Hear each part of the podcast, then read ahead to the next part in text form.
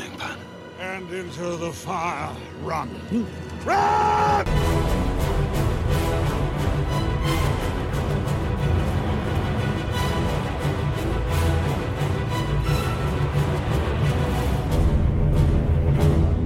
Hello and welcome to episode 35 of Out of the Frying Pan, a Middle Earth strategy battle game podcast.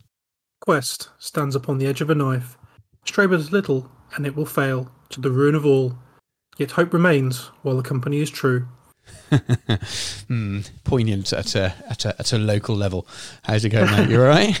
Yeah, all good, thank you. All good. It's been a while. I was, uh, I've just, I've just uh, driven home from the other half actually as it goes, and uh, I was reflecting in the car. I thought, we can remember how to do it. Are we going to screw it all up? Well, I was all confident when I messaged you and said, hey, I can get online early. And then I realised I hadn't fired up Discord for a while and it was taking ages to do updates and things, but we're, all, all went well. Yeah, I, we should call this the um, apologising for the gap being a little bit long section or something like that. Um, it's becoming regular enough. We need a yeah, section. it's, uh, uh, un, unplanned things, unplanned things. Anyway, wh- why didn't you tell everyone what we've actually got coming up on the show rather than what we've not been doing for the last sort of six weeks or so? Brilliant, cool. So we've got our usual many meetings where we'll catch up on any new releases that have come out. Um, we'll talk about sort of different bits and pieces that have been going on in the community. Talk about what we've been up to personally. We've got our main section, which we're calling "Turning the Tables," which is to do with uh, some part of it's to do with the upcoming CrackCon uh, event that we're attending, and part of it's um, generally to do with building gaming tables and you know how we went about it, little tips and tricks that we've learned. Mostly you've learned between us, and uh, anything we can impart. Um, hopefully, get some little thinking points for people if you want to engage with us a little bit. Pop your tables and stuff on our social media, etc. Uh, we have a heroic death match. We've invited on a, a guest, so we've got uh, Nathan Talbot this time. You may have heard him on Harry's podcast or seen him around the community, usually trolling someone. And uh, typically, he has picked a troll for the uh, heroic deathmatch, but you're going to have to tune in and find out who that troll is fighting. And uh, then we'll have the usual closeout. Fantastic. Right then, well, let's take a little break and we'll come back with many meetings. Incom Gaming, the new centre for tabletop wargaming in Gloucestershire. Visit incomgaming.co.uk for great savings on pre orders and all your hobby needs. We stock many gaming systems and hobby accessories and can ship to anywhere in the UK.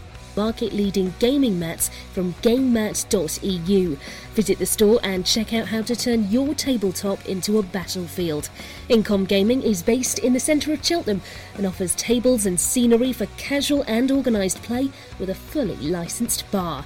Check out our events page for upcoming events where everyone is welcome. Visit incomgaming.co.uk. Incom Gaming. Come game, shop, drink.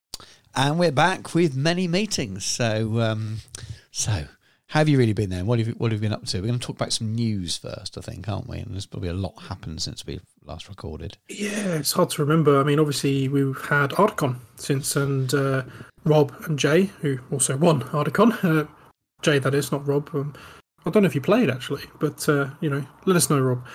But uh, yeah, they went and they uh, did a presentation, um, which is pretty cool actually, like an official GW, you know, presentation on the Saturday evening. So the fact that they're sort of getting involved on an independent level, is, I think, is pretty fantastic as a level of you know community engagement. Mm. You just don't generally see quite so much. I think it's brilliant. So yeah, uh, and they showed some pretty cool stuff. Obviously, I, I got incredibly excited. Um, the, the the new Witch King is coming, and he is beautiful, and I have plans for that to the point of taking days off. Uh, all become clear in due time. It's not quite as sad as I'm making that sound. Uh, so we've got that. Uh, obviously, he can be assembled as both sort of, Pelennor when he's in full plate armor. Although I know on uh, in the movie he's on the back of the Fell Beast, hmm um, and also in sort of the Hunt for the Ring Bearer when he's uh, Black Rider guys as well, which is they look awesome. Yes. such so cool. Once again, they're knocking out the park with the plastic kits. Yeah, I do like that one. I'm, it's I, I've no need for it as such, but um, it will be. We were talking about this the other day, and that's something I might not pick up on release, but purely just I'm just trying to be a bit more sensible about buying stuff that I don't need immediately, especially if it's a plastic model that is clearly going to be in the range for years and years to come.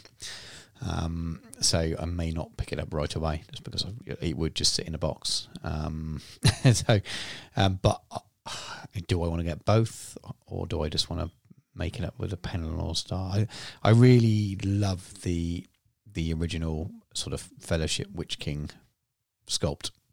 Oh, the black with the raised sword. Yeah, I've got, I've got it, and I haven't and I haven't painted it yet. I got that when it was on made to order, so I bought that to, to be as part of my my nine, which I, I think at the moment are a, are a six. I've still got an extra three to go, um, and we kind of guessed that was coming out then for that, and it and it did, and I, I still love that one, so I may well just use that as my kind of quest for the ring bearer fellowshipy type one and then buy the new plastic one and make that more of the kind of match play style if I'm running a Mordor army or doing a Pelennor style game kind of thing rather than buy two. I would love to, to love to own two and do it and I may do it at some point but that starts to become a bit of a, a luxury considering it's not a faction I play whereas you you've Yeah. got a big Mordor army so I can kind of understand why you would be, Yes. be straight in there. It'd be very much the jewel in the crown of my Mordor army. Yes, So yeah, yeah, very yeah, much yeah, looking exactly, forward to it. exactly. Don't don't get me wrong. We could get to the next show, and I've you know, and if if, if everything's been out, which uh, I don't know, it might got feeling it might be. We've had some. We had another teasing article the other day, didn't we? Yeah, um, and people have obviously been looking at what's in the um, the late the next White Dwarf, and someone spotted that there's a um, like a, a Tactica for him. Right. I, I, I sort of thought when once they announced it. Generally, when you see painted models, they, you, it's hard to tell at the moment because things have obviously been messed up because of COVID releases and things. But when we saw that article the other day, I think it was Jay, isn't it, being interviewed about um, Yeah. The, the the book. Generally, when you see that, you, you know the pre-order's going to go up in the next week or two. So I'm, I wouldn't be surprised if we don't see that pre-order up very soon, and then um, and then the obviously the stuff out the week after. So you never know. By the time we next record, especially the rate we're going at the moment, you imagine it would be. By the time we next record, they may well have been out, and maybe we're saying, "Oh, I bought two." Hadn't just said that I will. Uh, I'm not going to buy them yet, but you never know. You never know. Yes, but yeah, I mean, he, I, I'm definitely getting him, and he, he'll be in Pelennor style. But I'll probably do Black Riders eventually. The the thing that puts me off at the moment is obviously it'll be one mega awesome plastic model and then eight metal models. Um, yeah, Yeah. That's, that's what would put me off for the now. It But uh, we shall see. It might be when I get round to doing the massive Mordor army I've got sitting on sprue. I've got two fell beasts as well, so I may well be. Uh, I think I even bought a metal Witch King to um to to fit on one of them. So the, logical thing will be that I don't use that now, and I and I buy that plastic kit when I get around to doing that army and magnetize it so he can hop on a fell he beast and then on. also oh, I'm sure there'll be a way of doing it. I'm sure there will. There better be anyway. Um, there better We be. we shall otherwise, otherwise, I'll I'll I'll use my more. podcast to complain about it. Uh, no. You better hope someone's listening then. I'm surprised people still are listening to us, but apparently they are. Um, but so, and what else have we? We had other teasers as well, didn't we?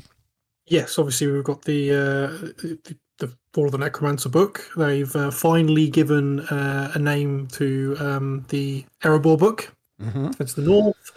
Uh, we're getting a Forge World resin by the looks of it, and I do believe it's actually been mentioned now in writing. Uh, Amon Hen, which looks phenomenal, and typically uh, has been teased pretty much at the point where I finally painted mine. um, whether I'll get it, I don't know. Depends on the money. Yeah, it's a bit like the Weathertop for me. They're beautiful pieces, but um, um, I just you can get so much else for the same kind of money, and I've got so much on my my hobby shopping list that the other things would come before it. Um, Yeah. See, if I didn't have the one I've got, which is a really good one as well for a 3D print, yeah, exactly. I probably would have got it. Yeah, I've got the same key you have. It's not. It's not a nice, not as a, a higher quality print as yours, but it's still decent enough, and it's been well, it's been made and painted for ages now. It's a table for for Flotsam and Jetsam, and I've got the um, a few bits to go with it. I've got the the half kind of the, the large head of the statue that's Yes. on its side, and so I feel like I've got that covered. So if I bought that, much like I said previously, I think with with Weathertop because I've got a three D printed sort of not Weathertop. Um, I'd buy them to make as a big display thing. That kind of that kind of money, I probably wouldn't buy to game on, especially as they probably don't game as well as something larger. So uh, it would be one of those to make a big display one day, which may may well get around to. it'll be an indulgence. But uh, I haven't finished painting Smaug yet, as a bit of a spoiler for later. So, um, buying Yeah. buying big expensive things like that, I should at least finish painting the, the previous big expensive thing before I do it. But we'll see. We haven't they haven't announced the price yet, but I can't imagine it'll be cheap. Yeah, I mean, but it is it is stunning looking. Yeah, Um, it's a bes- it's, a um, bespoke collectible model kit type of thing. That's where you've got to look at it. It's a bit like something you'll get from Weta, but you've got to paint it yourself. Just put it. That's the way I'll. Uh, that's the way. That's the kind of box it goes in for me mentally. If you don't want to spend that kind of money, there are definitely alternatives out there so to game with. Yeah, definitely. But uh, it, it- either way, awesome, and the fact they're actually you know investing in doing things like that's a really good sign for all of us.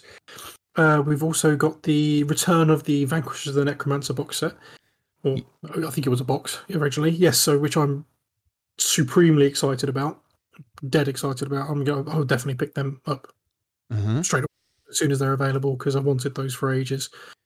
Um, and I guess there was always a hope they'd come back, and you know, first I thought it was a fool's hope, but it turns out not to be. Um, we're also getting the awesome uh, Gandalf um, half drawing sword in Dol Guldur with Thrain the Broken. So again, two more models I really wanted. They're coming too. Those ones tempt me as much as the the other stuff so far.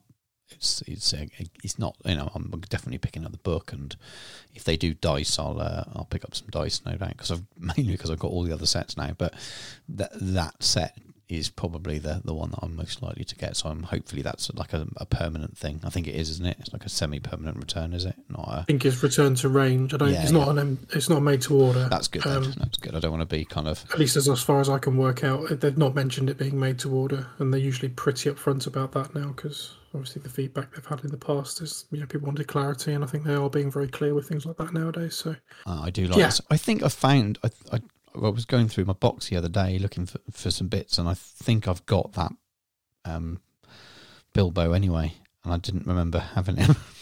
so they're just not the Gandalf. That's bizarre, isn't it? um, yeah, well he doesn't come with the Bilbo now, does he? He comes with Thrain. Does he? Well, that's perfect then. There we go. Yeah, so that's a you- happy you- accident because I don't know when I don't remember buying him. I don't remember what I got it Yeah. for. He's obviously got it for a reason. I just don't remember why. So to taunt me with. I didn't know. I don't. I think it's what I've got. I just I didn't know I had it. I'll, I'll have a look. And if it's what- if if, if it's the, what we think it is, and we'll sort something out because you'll do. oh no, I've. I've already You got it now. I'm not, You Matt. Matt sorts me out. Oh, of course you did. Of course you did. I just didn't know I had it. Otherwise, I'd have given it to you ages ago because I'm not in no desperate need for it. I can't remember buying it.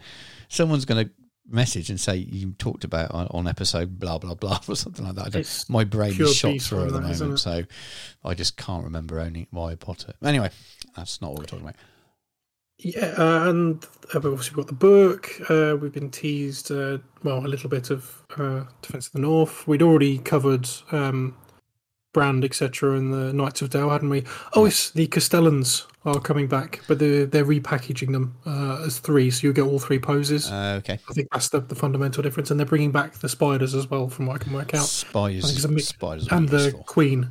Ah, okay, that's good. So that's that's something that interests me. The Castellans models don't really excite me, and it's not an army I'm super likely to do. I don't. I'll, think. I'll pick them up as yeah, well. Yeah, and that Um, doesn't surprise me. You are an evil so and so. So, um, Well, you've got to have the full Dol Guldur. and you won't be picking up the spiders, though, will you? I'm guessing. I will not be getting the spiders. no, I will definitely, definitely not.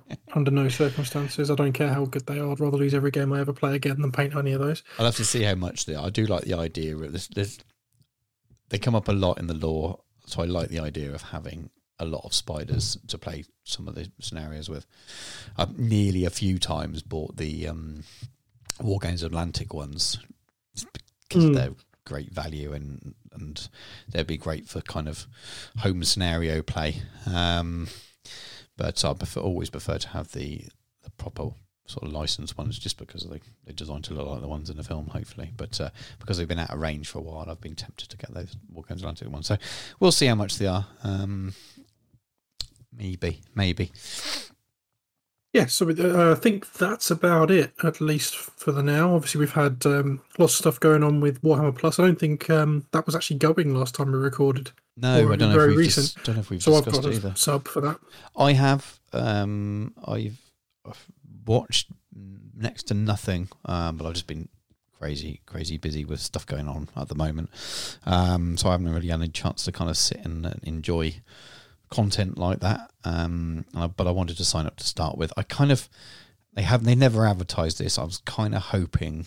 Um, I don't know why, but I was kind of hoping at some point they'd put the videos they put on Twitch up afterwards on there as well. So it was like an all in, so you don't have to have two subscriptions to kind of get all of their video content, so to speak. I get why they they may not. Well, I get why they haven't done that, and may they may never do that. Um, but I'd love to think if they've got their own kind of subscription TV thing, at some point they'll have their they'll put their live stuff out there as well. But it doesn't really work very well. It works against their Twitch model, I suppose, doesn't it? Um, yeah, it's um, it's a difficult one because it seems a shame to for them to be doing live programs but not on their TV channel. when you yes. say it like that, it seems a bit strange. It's not a complaint, by the way. It's just an observation. I, I quite like the price. I think the price is pretty good. Um, there's no not loads and loads of content on there that I'm super into at the moment. Um, and maybe in the future there's stuff that my son might like. Um, a lot of it's not suitable for him at the moment, though. Um, so that'll be interesting to see whether they do some more stuff that's suitable for younger viewers. I know a lot of people won't like that. Um, I remember the the anger on the interwebs when they brought out those kids' books. Um, but um, having recently sort of spent a bit of time with Jacob, I'll come on to this later. It's pretty much the only hobby I've been doing. It's not really been Lord of the Rings related, but sort of playing a, a game or two with Jacob with with miniatures um, as a nearly seven year old. So he's seven next month um, he's getting interested, and I probably was at that age as well, in a, in a certain extent. But there are definitely there's a, there's not a lot suitable in some of those um, animated films and programs. They're a little bit too. Uh, yeah, at least thus far, I'd agree with you. I've watched pretty much everything that's on there. I've um, not watched anything that came out. I'm not saying tone them down, but I just wonder if there's something in the future they'll they'll look to do some that are a little bit more aimed at least twelve kind of plus. I'm not expecting well, them to produce stuff for seven year olds, but let's face it, my, my seven year old watches stuff for 12 year olds anyway. Things have changed well, these days, but they, I wonder if they will do any that are kind of more cartoony and less less gory for some of the younger people. Be interesting. Potential to do little five minute spin offs of the um, characters from the children's novels. Yeah, yeah, absolutely. My only negative, and I, we, we talked about this, my only negative, and I've not gone back and used it since, was the the interface for viewing the PDFs was just so ridiculously slow that made me give up. Um, oh, so, the vault. Yeah, yeah, yeah. so the stuff that's going into the vault, fine. Um, and it's going obviously going to get bigger and bigger and bigger. I love the idea of having that mass resource there. Um, and I guess they want to put protection on it so people just don't save the PDFs and, and share them. I'm guessing that's what it is, but I don't know. It takes a long time to scroll pages. Really really yes. long time. And i like to uh, i'm used to reading a lot of digital resources on my ipad. Um, and you can I'm used to just flicking the page with my thumb and this kind of scrolls up and you scroll up and then you wait about three seconds as the page flicks and loads. And i showed you my i said my internet speed at the time. My internet speed was like at 350 meg at the time so it wasn't my speed um, and that was the only thing i just felt, felt like it was um, the software that was running it um, was a little bit. Uh, I'd much rather it. I don't know if there's a way to do it. I'm not don't know about computers, but what, would should let you maybe download it but not save it or something. So it's sort of it downloads to your device locally, but you just can't then save it to iBooks or whatever it is afterwards. Um, because at least then you might be able to download it and flick through it, but you just you've got to stay on that page or something. I don't know. I don't know how they can work it, but I feel it needs to improve slightly. But that would be the only thing I would that, that I don't think is good about it. I think it's fairly cheap. Um, I think the freebies are excellent. I've got my ten pound voucher. Um, yeah, well, we spent one. have you? I'm kind of yeah. hoping. I'm holding on to mine and hoping that we get a pre-order for for the for this new book before the end of the month. If we don't, then I'll spend it anyway because it goes, doesn't it? So saying that, I've seen a few people saying that you can buy another voucher with it, so so you can just go and use it to buy a voucher, and then you got something that doesn't run out. Well, yeah, I saw, I saw, that, but, you know, um, I've, I've, seen I've seen a couple of people on Instagram saying because there's a time for those of you who don't know, you get um, there's a you get a few perks for signing up to Warhammer Plus, and one of them was once you've been signed up for was it two months or something like that? I think it was. You got a, a ten pound gift voucher. So basically, uh, it's only your completing back. your first month. I Is it first month? Yeah. So you get your money, you get your monies back already. So it was a bit of a no-brainer, even if you cancelled after that point. But there was a time limit to, to spend it within 30 days essentially but I think you can just go and buy another standard voucher off the website if unless they've closed that loophole down already. Uh, either way, I'll find something to spend it on, and hopefully the, the new book's out by then and the dice, and I'll be able to um, if there's dice. I'll keep just assuming there's dice because there always is with a book these days, isn't there? Um, and then I'll it will cover the cost for the of, of the dice if there's some, or um, I don't know, a third of the book or whatever it happens to be. So it'll be good.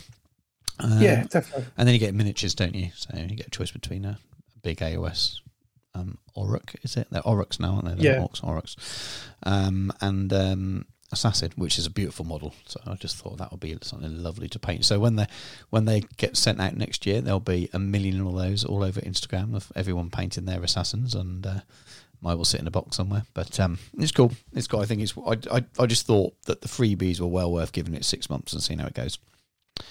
Oh yeah, I mean, I'm enjoying it. I'm getting, I'm getting the value out of it. I mean, uh, there's certain things on there that I'm getting less out of, but I don't think they can do all things for all people. I'm getting enough out of it to justify its cost. To be fair, I've paid a lot more for a lot less, so Yeah. I can't complain in any way, shape, or form. And I'd recommend people gave it a go.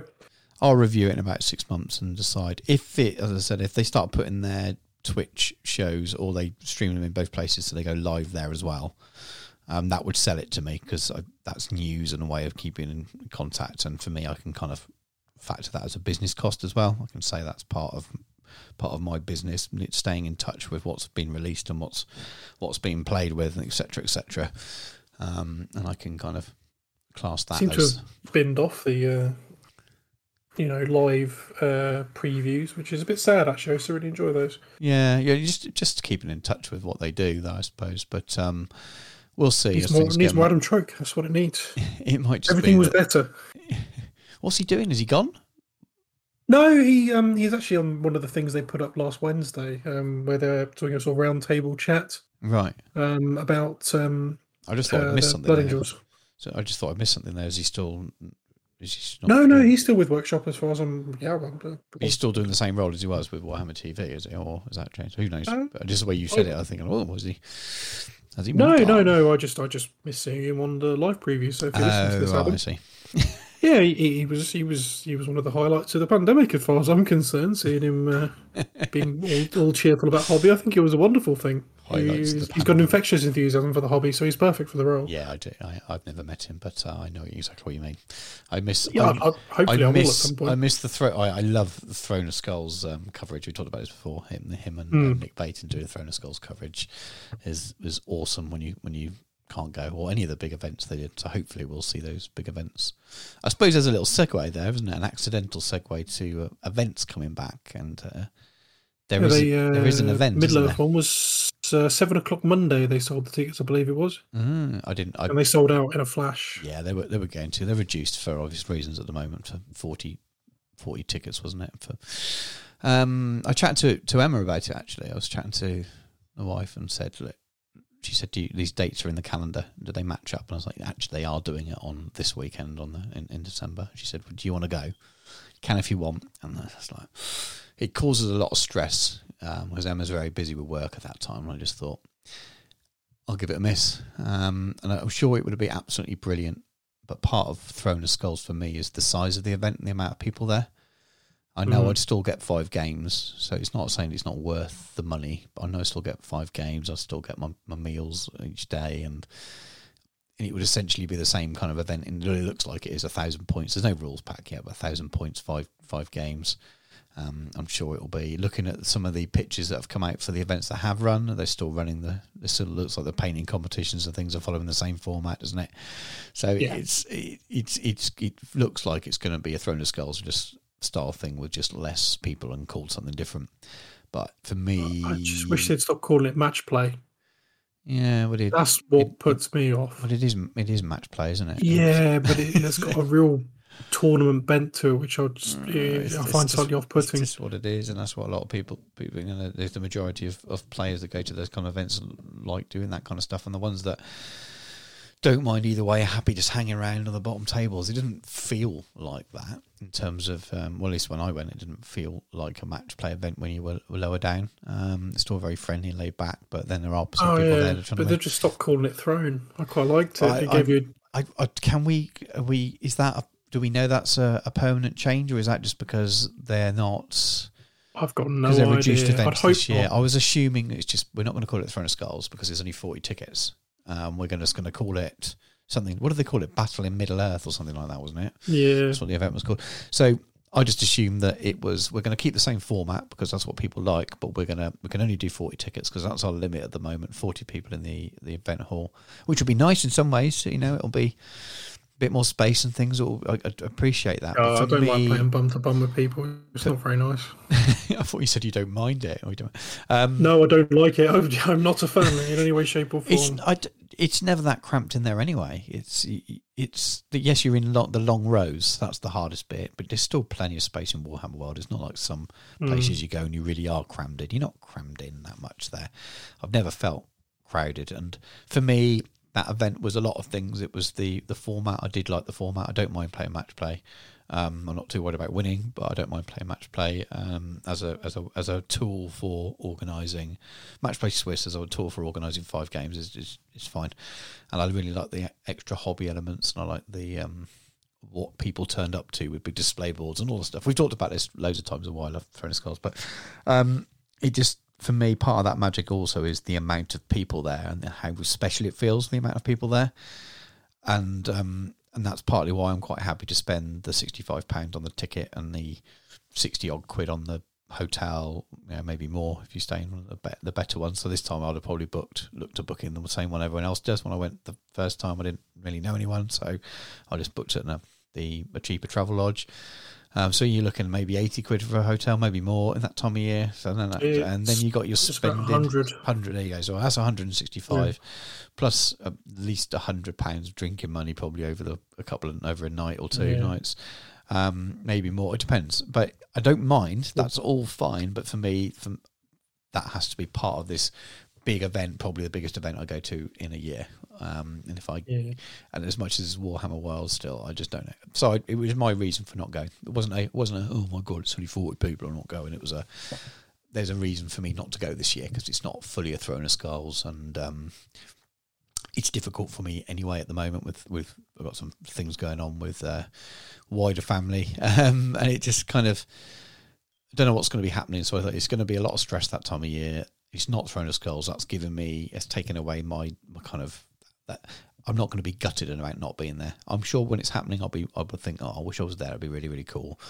But I don't feel like I'm missing out on Throne of Skulls, if that makes sense. So it was a it was a logical reason to step away. I really hope that um, things go back to normal next year and Throne of Skulls come back and they don't just kind of change the format and it moves moves to something different. Um, I hope that that wasn't the last sort of Throne of Skulls that, that we've had. Um, that If I it went is. I'll be devastated. I will be I really upset because they were because they were brilliant and so many people. Are, I can't imagine it will be because the community seems to love it. The it's how it is. I suppose We've got to think of this in terms of a wider GW across all game systems, haven't we? Um, and are all the other game systems are if they're as excited about Throne of Skulls as the Middle Earth community are, then I think it would be crazy to get rid of it. But Well, the independent community can always step up and fill the gap. well, they, and, they, and that's We've, the we've thing. got we've got Steve. Exactly. Well, more do you I, I, think I was saying to you this the other day, and, and swapping, swapping throne to to Scouring, scouring yeah. would be an easy swap for him. He's, now he's got put a new, just teased a new date, isn't he? Yeah, March. Yes, March. he's got the March dates, So that- um, which I will definitely be going to. So is he Um, doing it twice a year now, or is he doing it? Is he? It would appear so. I don't know whether that will be something that carries on or whether this is a, a holdover from obviously missing some during um, lockdown. But he's he's still running it this year, though, isn't he? Still. Yes, I think it's basically so we, more people in the community can Uh, can go. Be interesting. Be interesting. So that was be what I if it was throne was going to. It looks like it was going to disappear. Things we'll never know, will we? Because they. Right. I'm not saying they should announce stuff, but there's not like they're going to turn around and go.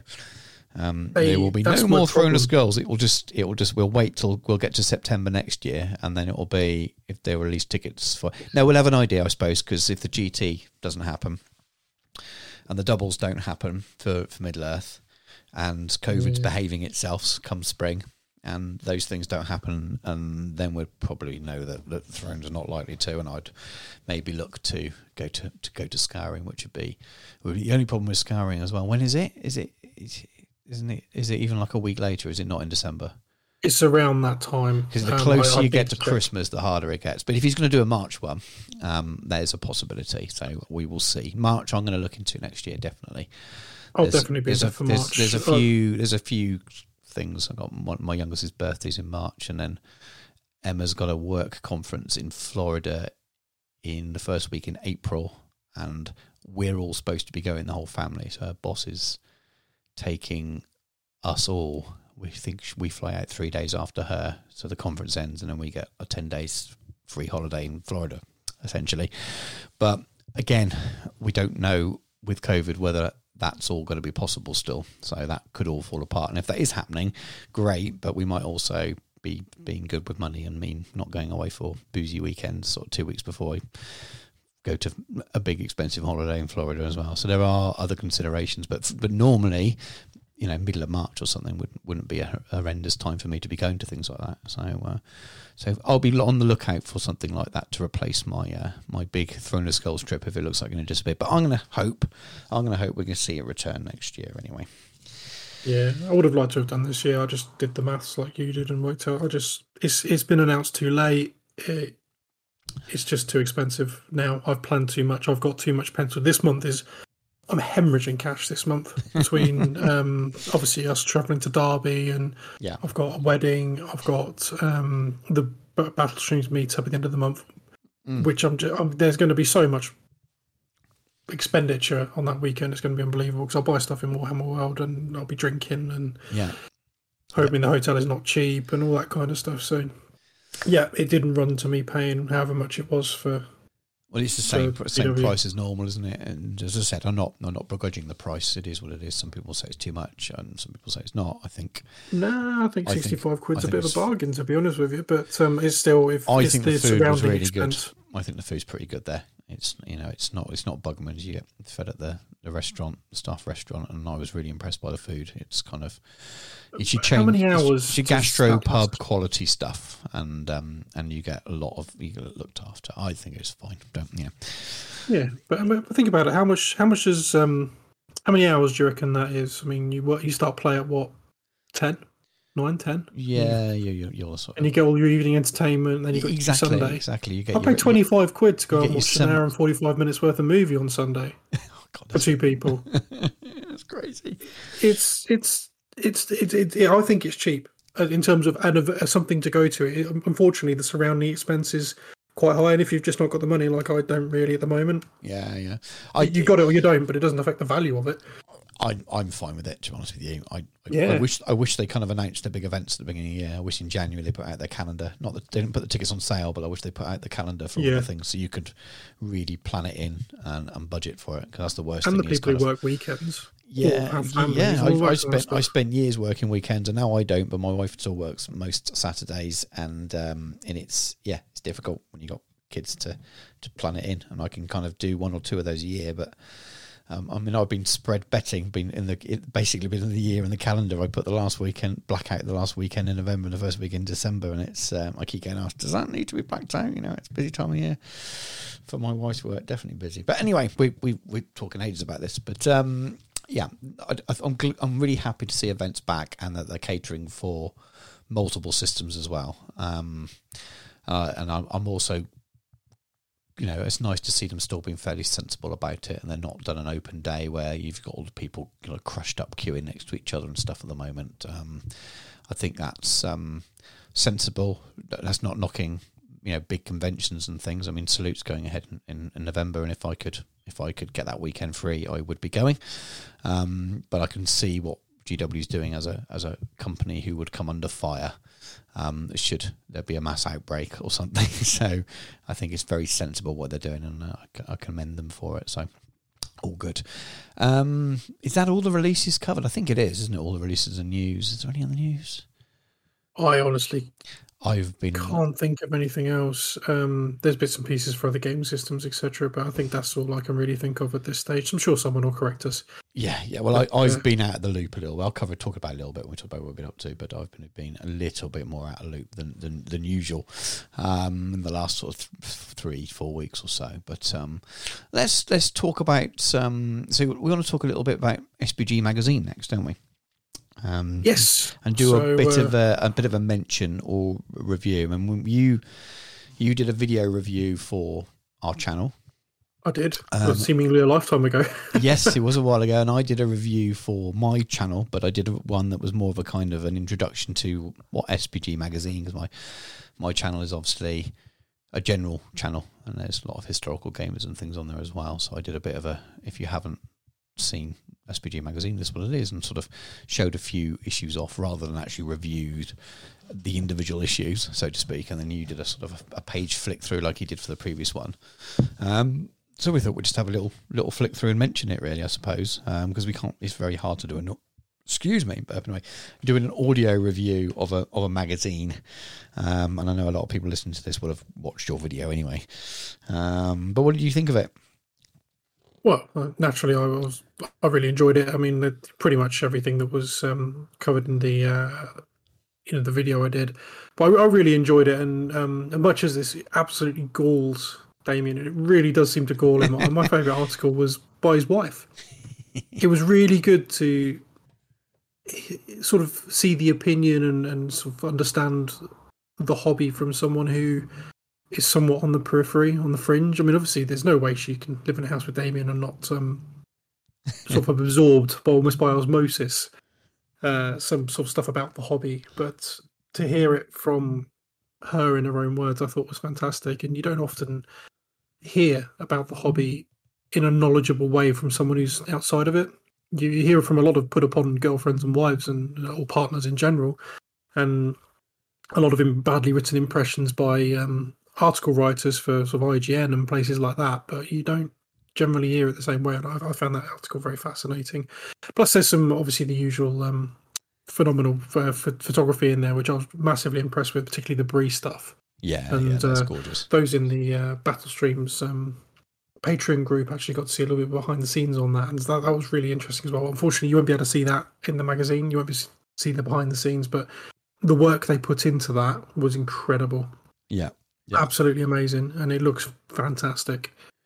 Uh, it's it's a stunning. I, I'm a really big fan of the kind of the the Road to Rivendell um, article. Um, mainly The, the fireside chat bit they did, I, I love that. Sort of like round the fire. yeah, and just a, because a lot of the article is is doing what we did, which is using Mm. Zoom or we use Discord, but you know using video chat to play some of the scenarios from Quest of the Ring Bearer, and in it, in it that book. Um, I don't know. It's hard to know now, but I wonder in a, f- a few years' time when we look back and talk about the the pandemic and uh, whether that book will be kind of linked to it in some ways. Uh, you didn't need a pandemic for that book to, to, to be good, and people would have got together and played those scenarios anyway. But so many of those scenarios for us just worked as a way of keeping positive and keeping the gaming going, mainly because we didn't need to pay, sort of collect and paint massive match play armies and, and, and, and be in a meta that was non existent at the time. And Yeah, um, it's, it's serendipity almost. Really. yeah, it just sort of it just i if it was a book that if it was any of the other books they did, maybe the scouring of, of uh, would have been slightly different. But if there's any of the other books that were kind of the chunkier ones that had a lot of match play stuff in, a lot of legendary legions, it would have been a lot harder for us to kind of turn it into content. Um, Yes, so it worked for us, and it's worked for for for Damien and Tom for SBG, and it's also worked in terms of Damien for the for, for battle streams as well. Um, and yeah, so I, I really like that just because it was, you know, reading them talk about a similar journey to, to, to what we went on with the, with the podcast, and we put quite a few shows out that were very much focused around that book. And it was, yeah, I think I'll look back on it, and I really enjoyed that, and it really kind of kept me sane. And there was painting involved, but it was small. Small amounts of painting, apart from the Moria army, um, small amounts of painting, and yeah, it's good. So, really, yeah, fantastic magazine. I still a couple of articles I haven't read in it yet as well. So, um, like, I'm not a cover to cover magazine reader. I'm a pick up and pick an article kind of reader. So, I haven't read it in order. So, I've still haven't read Michael Haskell's article actually. So, I just when I was flicking through there, and I was thinking I need to still need to read that one. But um, yeah, Yes, it's all good stuff though. And uh, if you want to get a copy of uh, issue 11, uh, just to pimp them a little bit, uh, you can email uh, Damien and Tom at sbgmagazine at gmail.com and ask about getting your copy. Absolutely. Well, the link's in the show notes, and and so is the the link to the website. So the um, sbgmagazine.wixsite.com. There's a link for that as well. And you can go and buy your magazines there. And I think you can access the free PDF ones there as well. I think from the Yeah, there's the issues. three first three issues are Yeah. for free on there. It might be five now. It might be five. Anyway, um, but yeah, you can um, you can the, the links in the show notes anyway. So when if you're listening to this, click on the show notes if you haven't already got that. But uh, well worth a read, and, and yeah, and go and check our um, our reviews out. Obviously, if you're completely new to SBG magazine, um, then the one I've got on Minute My Miniature Realms channel, so it's called What is SBG magazine. That kind of gives you a, a kind of an overview, and then Dan has done sort of page turner reviews for the last two Yes, issues now on, uh, on our own out of the frying pan YouTube channel. So there's there's plenty of content out there to to, to look, look at those, and I'm think other YouTubers and things have done reviews as well, haven't they? So um, lots out I believe so. Yes. lots out there. Yeah, lots lots going on. So what have you been up to? It's been six weeks. Um, normally you'd have painted about four armies and things, but you've been doing some slightly different stuff this this time, haven't you?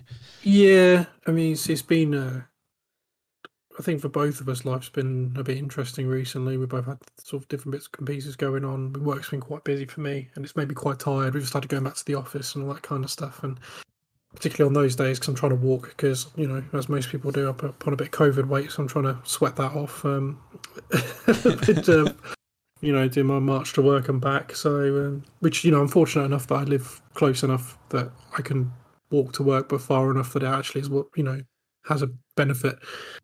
So yeah, um, but I've still been doing some hobby. I did uh, have a week off, uh, in which I have um, fully sort of made and painted a four x four um, table uh, for home, which is my first ever gaming table, which I'm pretty chuffed on.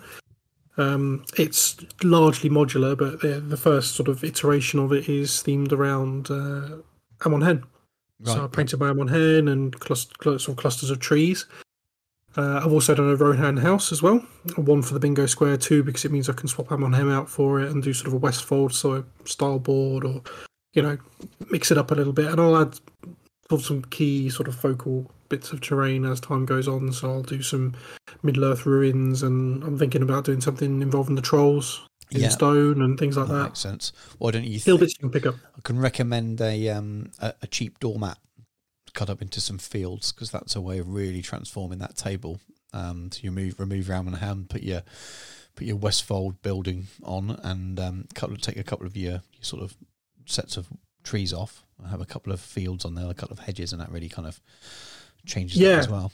Um, hedges are going to be something I'm going to do as well as some fences and things because you can buy pretty good scale sort of you know the, um, wicker fencing and that Yeah, kind yeah, of thing yeah. you know peasant kind of style Re- Renedra, go and check. yes they've got a brilliant range of kind of um, early medieval, late sort of dark age stuff. Um, and they do lots of kind of like wicker fencing and things like that. Really, so cheap Renedra stuff as well, just ridiculously cheap. Um, good hard plastic as well. Um. I'll uh, definitely pick some of that up have a look at that. They, they they have so much stuff. You'll you'll before you know it, you'll have spent fifty quid, but you'll also have got so so so much stuff compared to I spent 50 quid on tufts for this table so I don't think spending on actual terrain really bothered me too much and the worst thing is I didn't even use all the tufts You should have probably just gone for. is it- I use tufts all the time because I'm not a huge fan of flock, but uh, or static grass. But I for for that amount of sort of cost, I would have probably gone with a static grass and buying a static grass applicator, maybe. So you can get yeah stand up. but, uh, So once you bought it, you you bought it, haven't you? I don't have one myself, because but for the way you were using it, I would have. Tufts are Yeah, easy, but yeah. God, fifty quid. probably but they, they match exactly the tufts I've got on the miniatures so that was Yeah, no, that's true. That's true. I totally, totally understand. But um, yeah, I mean that, that was something I did because I had the week off, but I did spend some time doing other things. Went to the zoo, chilled out the penguins. I enjoyed that. I noticed your pictures of pictures on your Facebook of you with penguins. Are you a big penguin fan? Are you? I love penguins. I think they're brilliant because they, they're just hilarious when they're on land, but they're really graceful in water. I think they're brilliant. I uh, Um, yeah, I like I, I, I, like penguins. I think I like to see. I think I might prefer chocolate penguin, but I do. Oh, like- penguin biscuit's fine, but you're also getting a lot of trouble trying to put a full live penguin into a cup of tea. So you know, well, yeah, for, for a number of reasons. almost as much as putting toast in it, Steve, you animal. I, to be honest with you, I think I think putting toast in, tea is uh, is uh, is Capital is, offence. is, is bad. No, I'd say it's bad, but I think uh, I think it's a bit more acceptable than trying to put a live penguin in a cup of tea. I think uh, one's going to make the news, and it, and it wouldn't be Steve. Um, Well, you know, there's no justice in the world, is there? But yeah, so um, yeah, that was really good. Um, I quite enjoyed that as a day out. Um, you know, going to London because it's the first time I've really done a proper day out since all of the craziness. uh, so I do loads of stuff like that, but that's because of kids. So so you kind of there's always Well, this, all through the to put it off summer, every time. every weekend or nearly every other weekend, we were you know, we go, you know, we went on about three different holidays and so many different sort of day trips and things with Monkey World down near Weymouth and Bovington Tank Museum, and we went to Stratford upon Avon last weekend and went to a a butterfly uh, farm, which is uh, I won't I won't share with the listeners what my two year old was doing to the butterflies. He didn't hurt any butterflies, by the way. He didn't didn't grab them, but something he their was feelings. something something he was doing to the butterflies that was embarrassing. Um, and then uh, yeah, it's so yeah, that's that's a that's a that's a, a fortnightly thing for me is family days out. So and they are brilliant. Central I London, though. That's the thing that sort of obviously went to London Zoo. Yeah, yeah. So we're down there on the we went down on the train because I'll be no, I'm not driving through central London to try and No, park it. no, no, we- don't do it. No, no way. Um, and then we walked around a lot. We were there to avoid taxis and the tube in general. Tried to keep it as safe as possible. I mean, the zoo's open air as well. That's quite helpful and things like Yeah, that. yeah. But um, you know, I mean, as much as we're both double vaccinated, and you know, there's probably people rolling their eyes at this kind of thing at the moment. But um, Well, you, you I don't prob- want- I you're, still don't wanna probably, get it. you're probably safe. Exactly, you're probably safe enough. But asking you, you still, you know, if you can take precautions to stop yourself getting a, a nasty virus that can, you know, still put you put you put you up in bed for for a, a week or two, um, then then absolutely, yeah. I, I don't view um, being careless as a badge of pride. To be honest with you, I've got too many things to get on in life without vomiting my guts up or not being able to speak or something else like that. It's, there's nothing big and hard in it. So uh, if I can, I'll avoid it. So, but yeah, again, back to it. We had a we had a real nice time. Uh, did that kind of thing. So um, I spent a couple of days of that week um, building my gaming table. So That's all sorted, and as we're going to take that to CrackCon, which we'll cover in a short while yeah. because things have changed a little bit for, for you know things going on. Um, I've built my first uh, display board ever as well. Yes, For and- and- and first very- one of two. And I just saw a picture about an hour ago, so very cool it's looking. It's getting there. Uh, the first time I've really really tried to do this um, for the the Battle Streams meetup. I'm really excited about it. Obviously, it's top secret at the moment. So, um, but uh, and then I've got to do one for my for my other army as well for taking. So that's in what maybe three weeks uh, this weekend. So I've got three weeks to do the other one. It's going to be a little bit tighter. You'll be all right.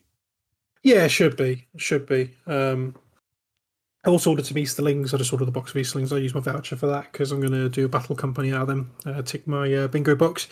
Mm-hmm. And then I'll only have two more remaining after we've been to because I've got um I've finished my display board, so that'll be done. Uh, then I've got uh, do my battle company. I've got to convert a miniature, uh, play someone not played before, and uh, play my favorite scenario, and we'll cover my favorite scenario at CrackCon.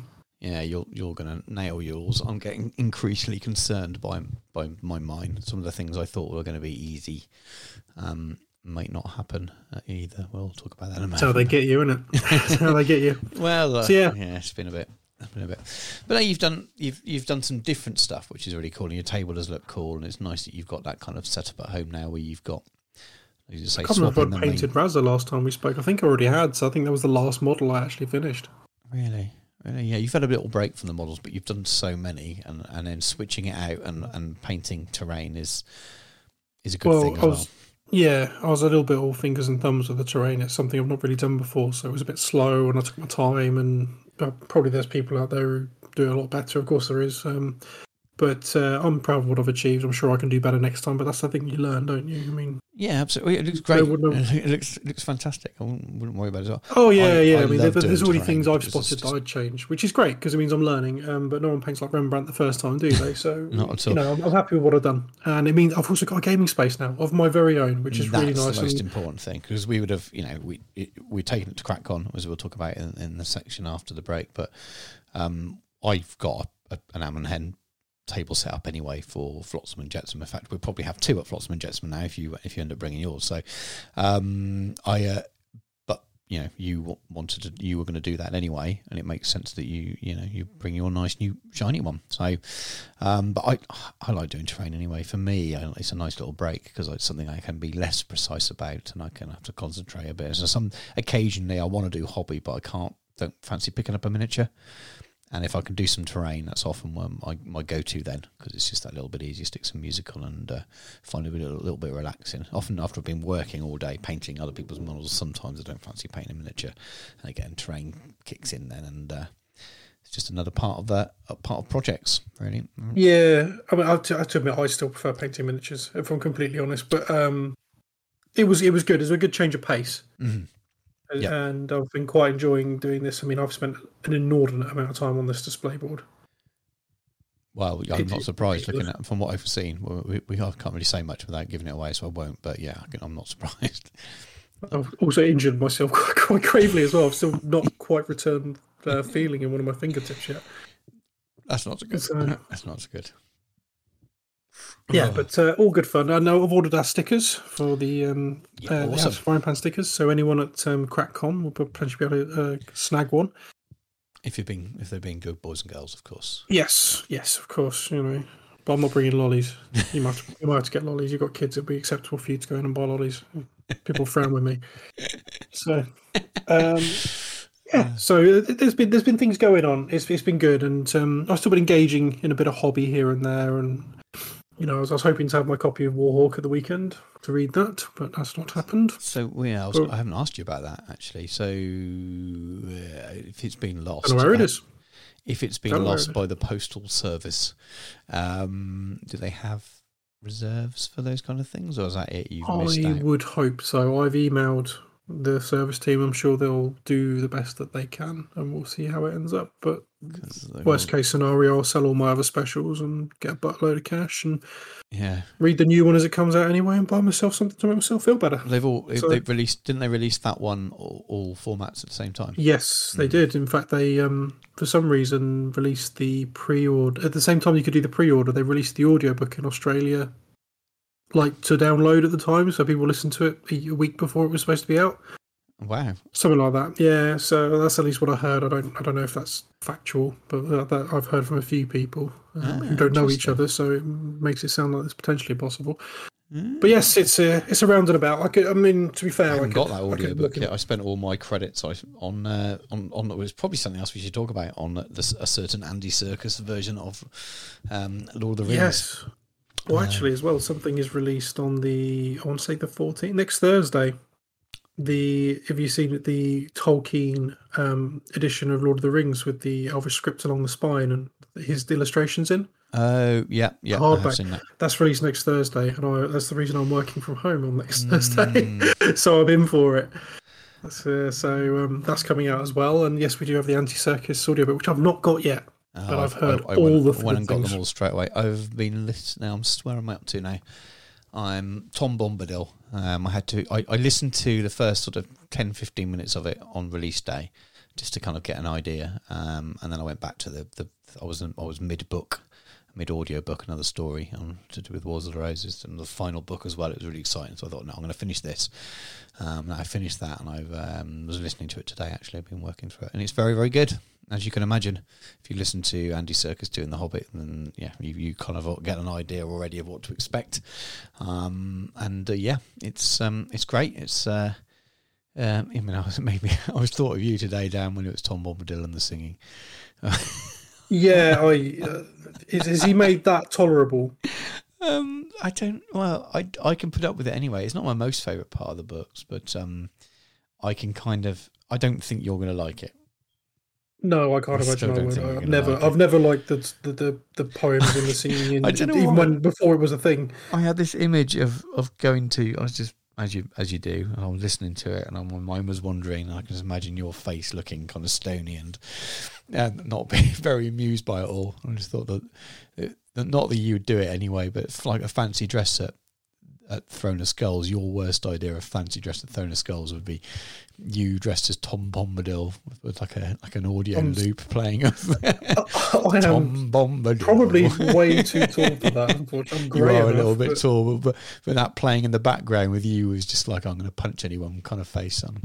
Um, I just I don't know why I just thought of you being grumpy when I, when, when whenever I hear Tom Bombadil, it's like, I can just imagine you being grumpy about it. But um, I, I, can't help it. Unfortunately, I just can't get on with it. It- It's, it's it's an incredibly interesting part of the story in terms of you know who he is and what he represents and his relationship with the rest of Middle Earth. But unfortunately, in regards to singing, I'll pass. Yeah, he's different. He's definitely different. But um, no, it's it's. I'm really enjoying it so far, and that's uh, that'll be the third version of the book now. Especially I've got the unofficial ones. I did. Uh, yes, I've still got those. I still enjoy those. To be fair, I think I will still return sometimes to the Rob Inglis one. So I think I might rotate. I tend to listen once a year anyway to all three. Um, and I might Uh, rotate I don't mind them, but I, It's I, got I some. It's got some nostalgic charm for me. Um, so I still, and I, and I probably will still listen to the Phil Dragash ones because of these. It's kind of, you know, doing impersonations of the the characters from the Oh, film, which gives you a yeah. So it gives you an, a yet there's three different experiences there. And I'm glad I've got them all, and I will definitely be in the mood for. Do- and it, to be fair, if you listen to it once a year, like I do, rotating them is an, is another way of keeping it really fresh as well. So um, I, I didn't think, oh, I will never listen to the Rob Inglis one again. Now I thought, oh, this is really good. I probably prefer it, but I can still see me going back to the Rob Inglis one just for this kind of nostalgic feel of because you know, first time I listened to it was a good number of years ago. So well, well recommended if anyone hasn't picked it up yet. That's that's awesome. Yeah, I'm definitely going to get it. It's just this month is punishingly expensive. So I had next some month I think credits it's going to be. anyway. I, it's uh, so I just went for it. Um, Ah, see, I don't have Audible, so it'll be buying like an actual. Oh, see, it's, it's you can when you have Audible as well, Dan. You they offer you extra credits all the time when you don't have one. yeah, So three for eighteen quid. Um, and then when you have Audible, even if you don't have credits now, some books you can buy at the credit price, which is seven ninety nine or eight ninety nine.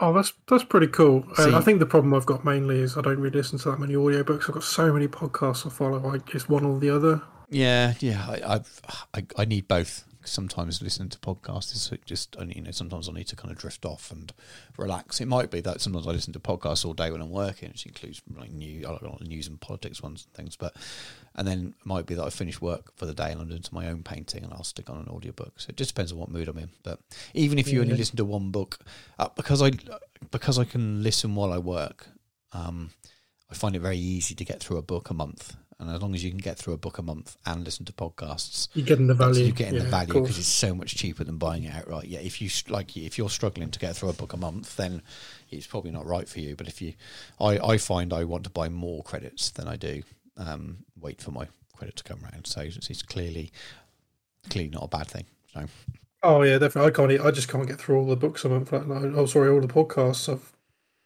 Jay Rayner started up again, and um, Adam Buxton's well on it, and yeah, yeah, Sopranos one, and Yeah, I've been listening to. I think I'm all up to date actually with his um, because he had a couple of shorter ones, didn't he? Anyway, we, we really are going off on a on a crazy, Tangent crazy train tangent about nothing do. to do with Middle So Earth. tell the people what you've been up to, Stu. Nothing, nothing, nothing.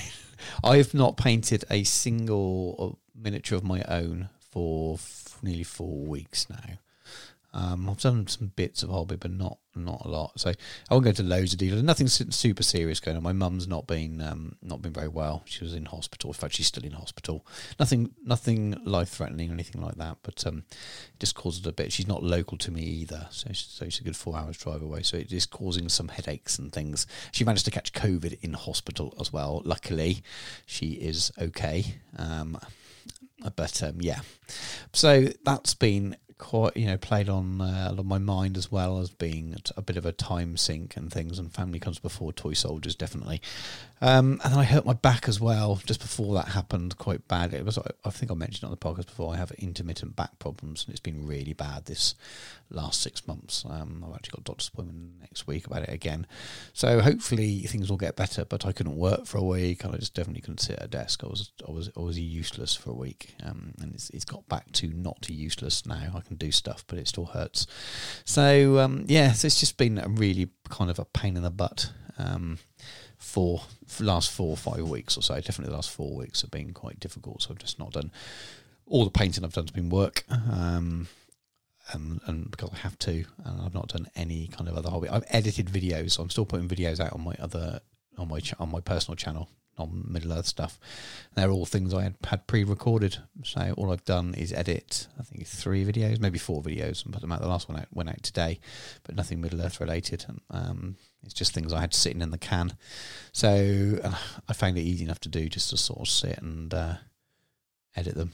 Just, I'm kind of, especially there were a couple of them are painting tutorials, and I've got that down to a sort of a, a method now. So it's just clicking the mouse a lot really, and taking the time to do it. So that's the only hobby I've done.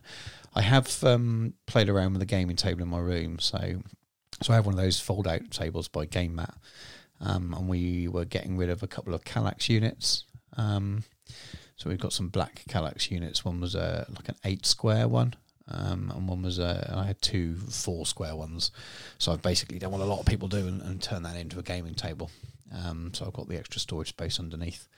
At the moment, I've got my game mat table with its legs folded in on top. Um, but um, at some point in the next few weeks, I'll be picking up some MDF um, MDF surface for it. But it's quite handy actually because I've got the Kallax units. I've got one of the sets has got like drawers and, and cupboards and things, so I've got space to put my camera equipment and buy my lighting equipment and things now for the YouTube channel. So it's all neatly tidied away rather than underneath my desk. So that's been the, the my hobby, I suppose, in that sense. And I did pick up um, this isn't Middle Earth, but it is Wargame, and I did pick up um, Warhammer Imperium magazine for Jacob, and just to see if it was a way of. Um, getting him into gaming because he's interested. He's been painting miniatures now for a couple of years, but um, it's I find it quite hard to strip rules down into a into a, a, sort of a basic form for him. I can do it, but I almost still want to teach him too much too quickly. So I thought let's let's pick up a part work and see how it how it goes. I want to get him playing Middle Earth, but he likes likes Lord of the Rings, but new plastic space marines they tend to draw young kids' eyes. So I picked up a couple of um, picked up the first three editions, first three issues of it, and they're really good. I can really recommend it if you are looking at getting a younger child into it. At least those first few issues, because they kind of just teach you. There's like a basic scenario in each in each issue, and there's only like a reduced stat card. There's no special rules, and it's kind of he just picked it up in no time at all. What he needed to roll and what he needed to do. Then the next issue adds another another stat line and another mission, and the next one does the same thing again, and so on and so on. Um, the only issue, issue, I keep using the word issue a lot.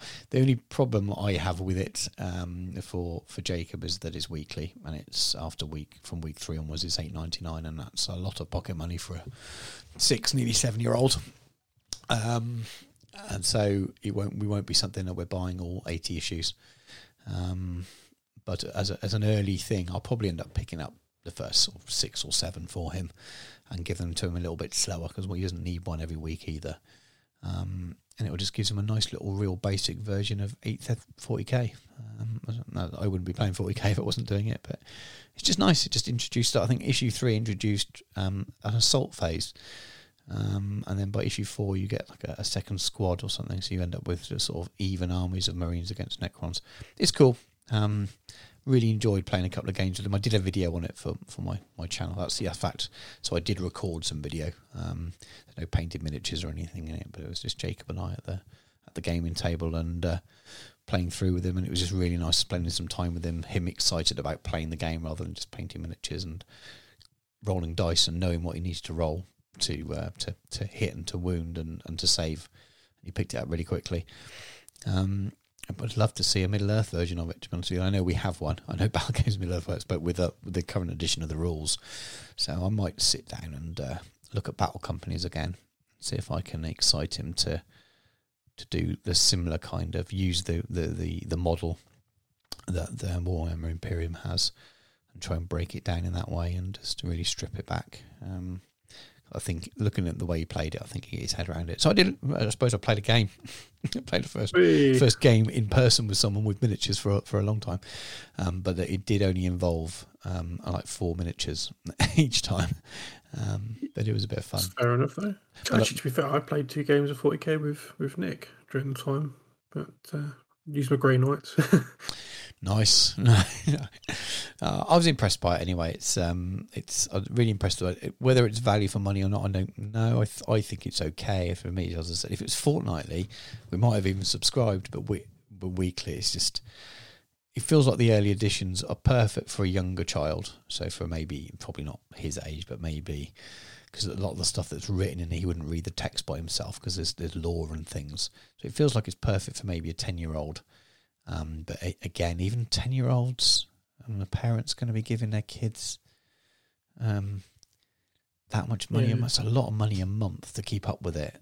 Um, so I'm not Some saying it's. I'm not saying the cost of the individual magazine is too high. I just think, but then if you if you have it fortnightly, then it's going to take three years to complete the run of it. So there's it's a part work. They know they know what they're doing in terms of making money, but in terms of turning it into an introduction for to get the child into 40k, then the first maybe 10 issues will be a brilliant way of doing it. And if they're a bit more spaced out, then uh, you could uh, you could you could it'd be a good way of doing it. But anyway, they they've got cheap star sets, and I think it's probably better value just to pick up one of the one of the cheap star sets. But I just like the way it introduced the rules for a, a younger child. It did it did the job for me without me having to go and pick up ninth ed, read the rules, and then work out how to dumb it down. If that makes sense, because I'm not not a 40k player, not touched, had anything to do with ninth ed. Um, and it was 40k he was interested in. I just didn't. I talked to you about Kill Team, didn't I? I was like, well, maybe I'll pick Yes. up Kill Team. And at the time, they hadn't even uh, hadn't even teased the, the kind of the gen, the normal release. It was only the really big, expensive box. And Jacob liked the look of the box, so I'm thinking, um, it's a big investment. Um, and this turned out to be the right decision. Is not to get that and to pick up Imperium. And it, I didn't. I didn't need to know the rules for for ninth ed because it introduces you bit by bit. Literally, how do these two models interact with each other in shooting, with a with an objective to turn over. And the next one, as I said, it sort of teaches you, introduces a different stat line, and then the next one introduces you a, a squad and an assault phase and stuff. So it's just, it's good. It's good. It's good for that. So I'm hoping they continue like that. I'll pick up four, five, six, something like that, and we'll we'll see how it goes. And that might be enough for Jacob for for a year or so. Anyway, I haven't done anything, so that's it. So there's no more no more Smaug. I've um I've not done anything to do with uh, my Ents, which we were taking to. We probably ought to mention this now because otherwise it all will all turn our main topic into talking about this. So because we um because we're going to CrackCon and we were putting on a display game then, and the plan was to do last March of the Ents, I was going to do my Ents um, and maybe even go to the display board. Um, and because of what's happened, what's gone on, we've not had any chance to do anything with it. So when they they've been shelved again, and because Throne of Skulls isn't happening as such, they may even now get shelved back to next year, and that becomes the project again. And I'll do some other stuff, actually finish off some stuff, smaller projects that need finishing off, like um, finish off my Iron Hills and do the new dwarf characters, and finish off my Azogs list and things, all the things I've had in my to do pile for a while. We shall see, but um, yeah. Um, so the elves, the the ents haven't even happened either. Such as life. Anyway, Fortunately, so, yeah, hopefully things will pick up and uh, I'll get a bit more hobby. And I really want to finish Smaug. Um, and once I get him done, then I can uh, start thinking about what my next project will actually be because I've got a lot on the go and I need to pick one and actually do it before Christmas. Should we take a break? We've uh, rabbited on. I think so. It's been an hour of nothingness. Um, so we'll take a break and we'll come back and we'll talk about uh, turning the tables. The hour grows late, and Blandalf Grey Plastic comes seeking my counsel. You are sure of this, Blandalf? Yes, the event is fully painted. It was in the event pack, under my nose the whole time. Yet you did not have the wit to see it. Your love for the Facebook group has slowed your mind. We must join him, Blandalf. The commission painter. We must be fully painted. When did Surly Man the White give in to madness? But I am now Surly Man of many colors. Miniature Realm Studio is a commission painting service. You can find us on Facebook, Instagram, and Twitter, or contact us directly at miniaturerealmstudio at gmail.com. You have elected the way of paint. And we're back, and we're here for the council of Elrond, and our topic today: turning the tables. There's a little little pun there, really, I suppose. Around uh, we had to, at short notice, rethink what we were doing for CrackCon. We're no longer doing the last March of the Ents, and we were kind of scratching our heads and saying, "Well, what should we do instead? Should we just kind of take a generic table and bring some armies along?" And uh, and, and quite handily, Dan was in the middle of building up his Amon Hen stuff. Um, as I mentioned earlier on, I had a set to do it anyway, but Dan had all the stuff painted and built and was enjoying it, and it would all be fresh and new. And it's Dan's favourite um, narrative Scenario, scenario and part of the film. So we kind of thought, well, yeah, why, why, why not do it? And it absolutely makes sense. It's going to be instantly recognisable for for people. It's probably a better game to introduce people to the game with rather than using Ents. It was more because I wanted an excuse to paint my Ents, which I haven't got time for anyway. So, so that's why we're doing it. Um, but that's not what we're here to talk about anyway. We're not going to talk about the Amon Hen scenario. We'll um, we'll we'll feed back on that as a kind of a. We'll do a review of that maybe as our um, CrackCon review episode if it's um, whether that'll be the same time as any new book releases if it comes out who knows? We might have a massive bumper episode. We might split that into two shows. We will see. But we did think well let's have a discussion today instead. Let's have a discussion about building terrain because dan's had his first sort of experience of, of building terrain whereas i've been Yeah, building terrain since i was 11 12 um, so I, I have all the had all the shocking white polystyrene stuff and cutting it with a hacksaw in my bedroom at, at 12 with bits going everywhere and using leftover paint and things so they're never the right colours and making some god awful stuff. Um, but I've been building terrain for years and I think I build quite nice terrain these days.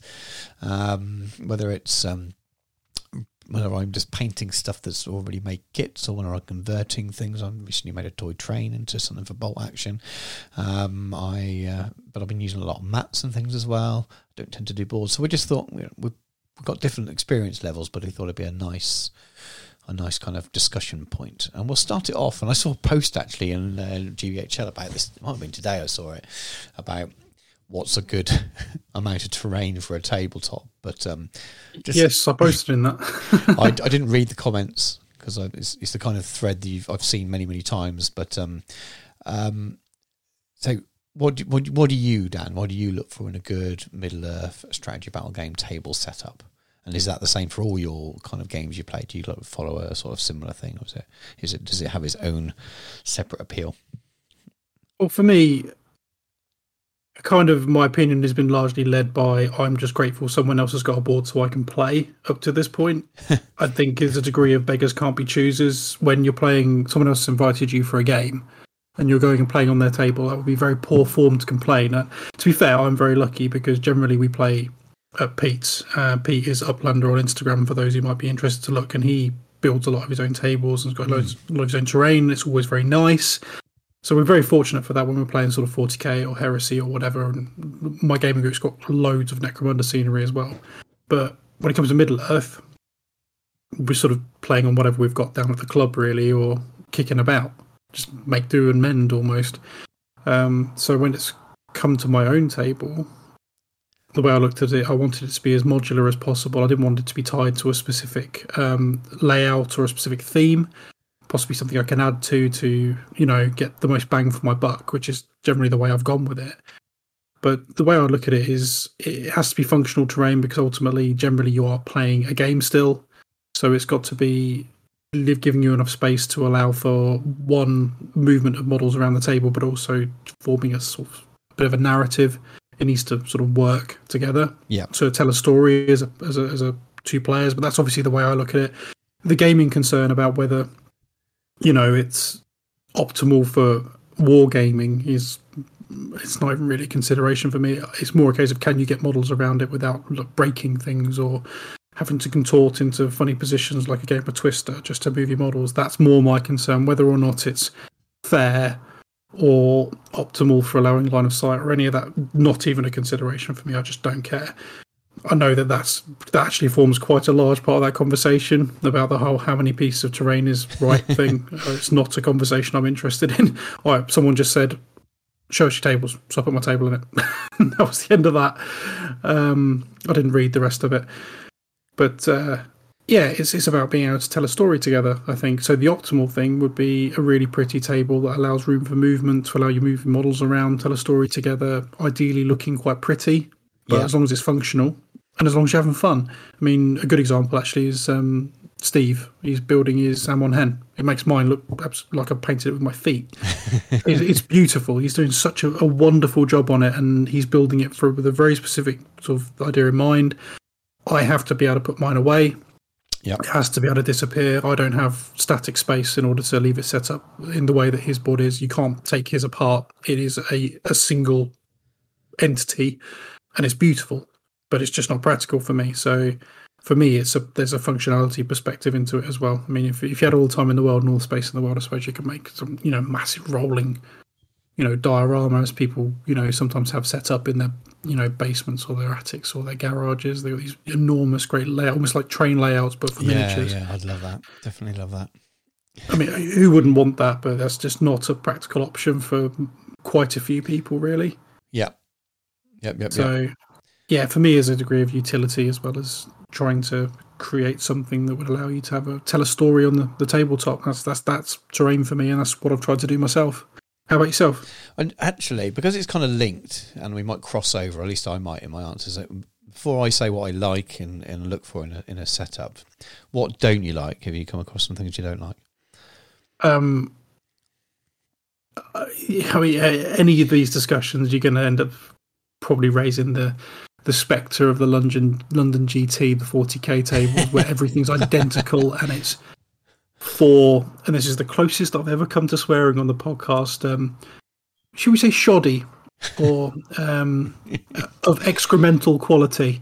Um, pieces of polystyrene on the table, which frankly they should. This was the first year they did it. We should, we should, we should. Uh, oh, you're talking about this year's London GT, No, not this year's. I'm on about the the the, the the original one, the 40k three or tournament. Yeah, where there was like five or six pieces of terribly put together bare blue polystyrene. polystyrene in, in T shapes, essentially, wasn't it? With no, they just Yeah. It, it looked like you've that- opened a TV and dropped the bits onto a, a onto a mat. that that's not wargaming for me. I've seen, funny, I've seen that. Well, I've heard that commented and discussed on so many different kind of wargaming. Um, whether it's be a YouTube channel or podcast or audio podcast, so many different things. So historical ones that still gets brought up. Um, It's become the byword for phoning it in, and basically, it, it's it's. I, I cannot possibly over, you know, I, I can't overstate my contempt for that. they they bit a bit. I, I was following. I was, was Gino was going on at that point, and um, yes, um, well, 'cause Tom was there, wasn't he? He was doing Yeah, his painting course yeah, with Mark abs- That's right. That's right. And I remember following it. I remember following their YouTube, um, their YouTube, their Facebook page, and the updates of all the painting going on. And there was clearly a lot of work going on, and they clearly bitten off far more than they could chew, and that's what they ended Didn't they up with. it in the last did. two weeks though? Yeah, yeah, absolutely. I don't know the I don't know the people and don't know the reasons for it, so I'm not going to speculate why. Well- but it just looked like they they clearly ran out of time to do what they needed to do. Whether they started late or not, I don't know, but um, I can imagine so. It would not take a genius to work out that's probably a failure in planning. Yes, yeah, yeah. Maybe it's Um, the first time. we'll, we'll leave it at that. yeah, Um, but is that the kind of that's the kind of thing you like? You just don't like. That I kind of really shoddy? absolute horror, um, boring, utilitarian. I, I hate the idea. I understand it if you're a competitive gamer where the idea of playing on identical tables in order to, you know, remove as many variables as possible. So, you know, it comes purely down to generalship in a game with six-sided dice. Yeah, okay, but um, I, I kind of I can almost empathise with people wanting that, but it doesn't make any exception for the quality. No, not I mean, all. even if you'd made half an attempt at creating that terrain to be identical, but at least it looks like something, yeah, yeah, yeah, yeah. you know, might as well have just put it on newspaper. If you have no abstracts, you you sometimes see in Warmachine, you'll see flat terrain, see like mouse pad flat terrain, of things that wouldn't normally be flat. And um, if if your terrain type is isn't an abstract as such, um, if you're uh, it has, just has a fixed rule um, for what it what it is, and in terms of line of sight with, with Warmachine, and I, it might have changed now. It's done by volume almost, so by volume of base size, so it didn't matter which pose the model was in. I quite like that in terms of a competitive play because it meant you know you knew what was what was what, and that kind of works, but it doesn't look great. Uh, if, to be no. fair though, flat mouse pad terrain on a mouse mat um, a board actually look better than those bits of polystyrene um, from the I'd top down. Anyway, for it if they'd have painted it black and done it like um, you know, like wireframe, like um, Tron, yeah. and it, like it was a tactical simulation. I'd have actually respected that. Yeah, I'd have been like, you know what, fair enough. That's kind of cool in it's, its own way. I'd have gone, yeah, fair enough. If you're, you know, like tactical theology almost. I yeah. get that. Yeah, but nah, that that is my idea of horror. And that works even even well for, for, Middle Earth. That doesn't just works even even even less, doesn't it? Cool. I just thought I'd ask you at the same time because it was so kind of linked, really, and just in case when I answer the the, the question myself, that I kind of I guess I drift over into both sort of both questions really. But um, what do I look for? I look for a lot of things you've said. So the aesthetic is more important than the playability to a certain extent. They're having built a lot of tables for Flotsam and Jetsam, there was an element of I know people are coming to play, even though it's a relaxed um, event. If people are still coming to, to play in a tournament as such, um, and I don't want people to sort of turn around and say, "Well, look, this whole table's just completely unplayable." So there was an element of that gone into it, but there are still a little, a few parts of terrain that I've built even for that event that are there more for the way they look than the way they would play in you know in in the game in the gameplay kind of thing. So it may frustrate the odd person if they deploy wrong or they roll the wrong side or something. So there is a there is a balance because you don't want people to have a bad game because the terrain is so unbalanced. But I do like stuff to look nice. So there's a for me there's a there's a there's a bit of a balance in there occasionally when you when you're doing things like when you're doing like a lake town setup or you're doing a goblin town setup and you've got and if you say that there's there's a infinite drop underneath or impassable water or something like that, and you're you're forcing people to run along sort of small narrow areas, um, and they make up the board. It can make the game very hard to play. So they, I, I like to kind of think in a way that is it still playable um, at the same time as looking cool. But yeah, definitely the cool comes first. Um, and it's quite easy to do most things. It's not rocket science. Um, you just make sure that if you have hills on there, that they your models can stand on them enough. And if you've got areas that models can't stand off, then maybe just have it as something that's impossible. Just use a bit of common sense with it.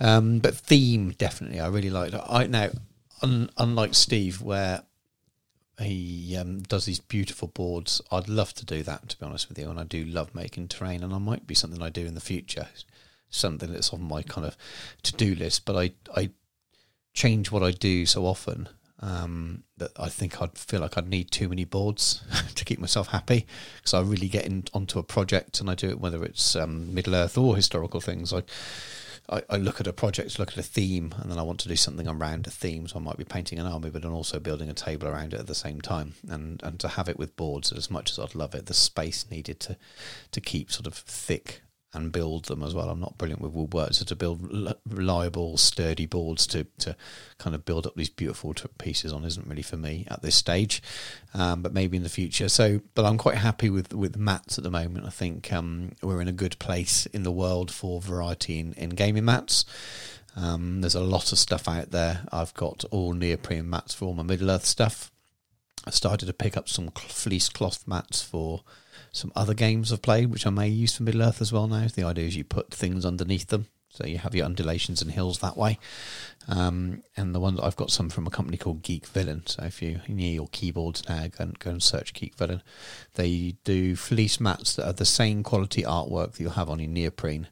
Um, but they're, it's, a, it's a, a, very small weave fleece that um, that goes flat very, very easily. Um, um, and you can use them just like you would do a neoprene mat, but they're a lot um, lighter and easier to store um, and easier to carry around. And like I said, you can just put them flat and put terrain on them, but you can also put um, things underneath. So whether that be like a polystyrene hill that goes underneath, or like a rolled up t-shirt or something like that. Now I'm not planning. I don't think on using those for Flotsam and Jetsam. They're all six by fours that I've got.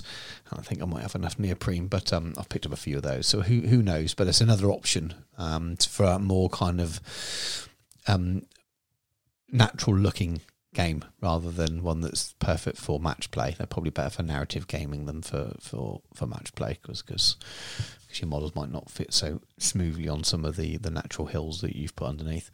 Um, so yeah, visual, visual, and based around a theme are, are, some of the main things I've done, and I've built up at least how many? I've got a list here now. Let me see if I can find it. I've got, I've already built up twelve or fourteen tables for Flotsam and Jetsam. Um, I know each one's built around a certain theme. Where's my list? So I've got an Osgiliath one, and I've got a, a, a mat that goes with that with loads of ruins. I've got a, a sec. I've got a Minas Tirith one that's gonna be that's about half done. I've got the the walls, the original walls that Games Workshop made for Minas Tirith on there. Some other bits need painted. I've got just a kind of a standard rocky area, which could be Mordorish or, um, and I've got like a, a, town with with Bree type buildings in which we've played on for um, Crescent Ringbearer. There's a Rohan board with a whole um, Rohan stronghold set worth of buildings on there, including the Palisades. Um, I've got a Goblin Town board, which I've got two, three sets of the Goblin Town scenery, I think. And then Moria was um, we've played on that as well. So it's some old toys and lots of kind of faux blue foam made into rock, and then a Shire one with some Hobbit hills are made, and I've got Amon myself, um, which makes a nice sort of table just for normal match play if you have just use it sort of a, in the background. Um, and then I've got some kind of open open planes and things as well. Um, there's a Weathertop, which I may I'm even tempted to put Weathertop into onto a table if I need to. So it'll look quite cool if you have that towards one side. Um, people still fight around it. I got you can I got like a, a, one with hundreds and hundreds of trees, so I might even do two now. So it's a Fangorn and Mirkwood. So there's there's lots and lots of stuff that you can do, and I love the idea, and it works perfectly with Middle Earth to kind of go right. What scene from the film? What geographical area do I want to represent? And um, pick it and go for it. And there's there's generally answers for most of those things. There's like TT Combat does some. I think it's TT Combat does some like Elven style buildings. So you could do a a Rivendell style thing. You can um, um, GW obviously do all their ruins and things. Um, there's I don't know, there's loads and loads of stuff out there, and loads and loads of terrain makers these days, and you can very easy to find people to um, supply the stuff you need to do a, a theme table, depending on what your favourite um, scenario is, or favourite part of the film or book, etc., etc. Um, and, and, what I don't like, um, obviously what you said, stuff that just looks kind of too old and battered. Um, I'm not a fan of the old four bits of terrain, one piece in each corner of a of a board kind of thing, which you see at some events. And like, it's hard for events having good full tables because it costs money, and most people don't do what I've done is build up. You know, ten tables. Well, I've got twelve tables worth now, and I'm going to need to get up to to twenty for for, for Flotsam and Jetsam now. Um, and I know that the gaming club that we're playing at will have a two, maybe that will be suitable for Middle Earth, and I want the quality to be good. So I don't want to have ten really nice tables that I've done, and then some scratchy ones with a hill, two hills, and one wood and a and a ruin, and um, that's it. And so that's what I don't like when you go to an event, and it's you've got that kind of really basic four bits of terrain, maybe five if you're lucky. Um, you, I think you at least want to sort of see six, seven, eight pieces on there, and different types, and it to be in it to kind of match. It doesn't have to be really high quality stuff in terms of I don't know Rohan stronghold kits and really highly themed, but I like it to kind of look like it matches, not kind of you know you know the typical games club terrain when you've got an old Warhammer building from 1995, and then you've got a, a, a, hill that's painted in a different green to the table with flock that's worn away in the corners, and uh, um, a few trees, um, a tree, a wood where two of the trees are broken off, another wood that has removable trees, and then um, a couple of like railway hedges, and so you know you get that kind of thing. It just it's just uninspiring. Um, and car boot table. Yeah, and it's you see that a lot of old clubs, and I get it because clubs haven't got loads of money, and and and people don't look after stuff when they're at clubs either, so things get chucked back in boxes, and so I, I totally understand why that happens, but it's not as inspiring. Um, and, and, when you play games like that, it's more about being social and meeting up with your friends down the local club and playing a game rather than kind of spending some time playing a narrative game that you've put some time into terrain, which is as I get older and um, I spend less time playing, um, that time playing becomes more and more important. That it looks really cool, and it's all kind of fully painted, and the terrain looks good as well. Like it's easier when you've got sort of club games like that where it's a little bit scratchy. That those that unit with the back rank that's all unpainted doesn't look quite as out of place on that table anymore. So the whole sort of standard slips a little bit. I'm not I'm not elitist about it. I wouldn't would not play games like that. I'm just saying what I like and what I prefer.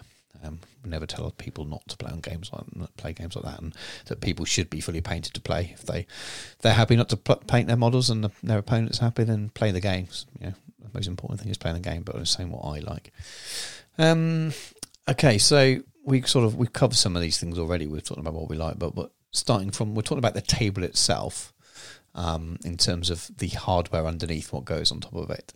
Um, to sort of talk through what's available out there, just in case there's something that, that comes up that people aren't aware of, and, and what you. So, what's yours, Dan? Yours is, is just some MDF, isn't it? On a yeah, I've got um, two uh, four by two sheets of MDF. I think it's uh, twelve mil um, that can sit on top of another like sort of dining table or co- my coffee table because I can sit round it.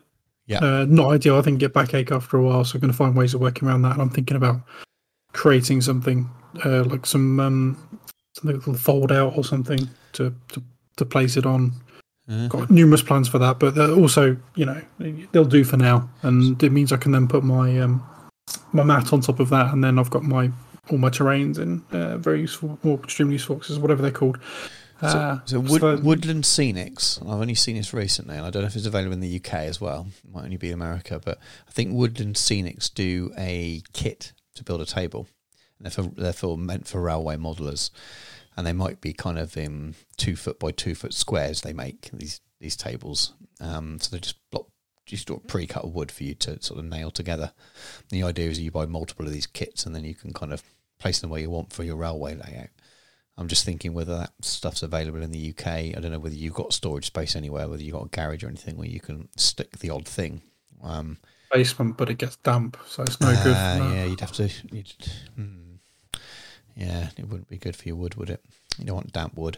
But anyway, that's no, that's uh, that's something I've only only seen recently from watching a YouTube channel, and someone was using them for the bases on their tables, and they were using like six. Is this this uh, modu rail they're talking about? I, I don't know what I didn't hear them mention a name. I saw, a, saw. a, square stand and stuff, but it appears to be US only. Ah, that's a shame. But it, yeah, it's just corners for. It, it's the kind of thing that I would buy because I hate kind of cutting wood. Um, I'm, I'm, just, I'm not good at woodwork, so I'm the kind of person that would buy the stuff and, and, and measure it all out and cut it, and it still never be right. I just wouldn't do a neat job of it. So I like to buy stuff pre-cut and then get it put together. Happy to put it together, but I want, want it pre-cut. I'm no I'm no tradie, um, so the idea of getting a kit that would do that for me would be would be good. But um, I just thought I'd mention that when you um, were saying about what to what to do to raise yours up. We didn't have lots of space. Um, that's the way of doing it. Oh, you got fold-out tables and things as well. That's uh, an option. Yeah, that's possibly where I'd look at it. You can buy tables that work in that way, but so I mean, the other thing as well is I can take the mat and then my terrain down to the gaming club on a, on yes, a Sunday and exactly. put it up there. So I think the last couple, it's been a while. The last couple of times I went down to Incom Gaming and I knew I was playing Middle Earth, I took I took a set because all my each of those things of terrain that I each of those themes are in a separate, really useful box. Um, I don't do this with all my terrain, so I do have terrain that's kind of generic terrain, especially for historical gaming and things. I've got like a box of trees and a box of roads and things like that, and another box with some buildings in at different scales. But for Middle Earth, especially because I was using it for an event, and because it's all themed, I started putting stuff in boxes. So there's my Bree box. Open up the box, it's got everything you need in that one box. Helps with your packing up and and and and setting stuff up for a game as well. It means if you've got help, you've got people that are helping you set up for an event. You um you put the box and the mat on the table. And yeah. if you, and what, I, what I'm planning to do, I haven't done it yet, is to set everything up beforehand and do a nice quality aerial picture. And you can even print that out and stick it on the box and say, then anyone can set your table up right, can't they? You can just copy the picture, please, and you can go around and, and, and adjust it afterwards. Um, far too, far too organised, sir. Yeah, or controlling is probably the right reason because I'll have an image of where I want it set up, and if you just give people a box of terrain, Um, if it, and again, if it's just couple of hills and stuff and it's fairly generic, it doesn't matter. But if you if you've kind of spent some time putting together a theme, like a breed, and you want and you're thinking, well, I want a prancing pony in this position here and there, and this building here and this building there. But the time you come back and look at it, if you've got someone else to do it, you'll just end up redoing it anyway. I imagine you're like that. You've got to be like that, the way you are with some other things. I wouldn't be surprised. But um, anyway, there um, that's that's what I've done for those. But um, um, yeah, just steaming them and things like that work, and taking your own tape, taking your own mat. That's where it comes from. So I can't remember where we got there, but yeah, taking your own mat Yeah. along and do one box of terrain um, with your army. Um, it's pretty easy to do if you're driving somewhere. Yeah, it'll all go in the boot, so it's no problem. Absolutely. Um, so what other things? So we talked about folding tables. You get those. You get a couple of styles of folding table. You get those kind of more heavy duty plastic ones, which are marketed as anything from kind of garden barbecue picnicky tables camping tables. Um, Yeah.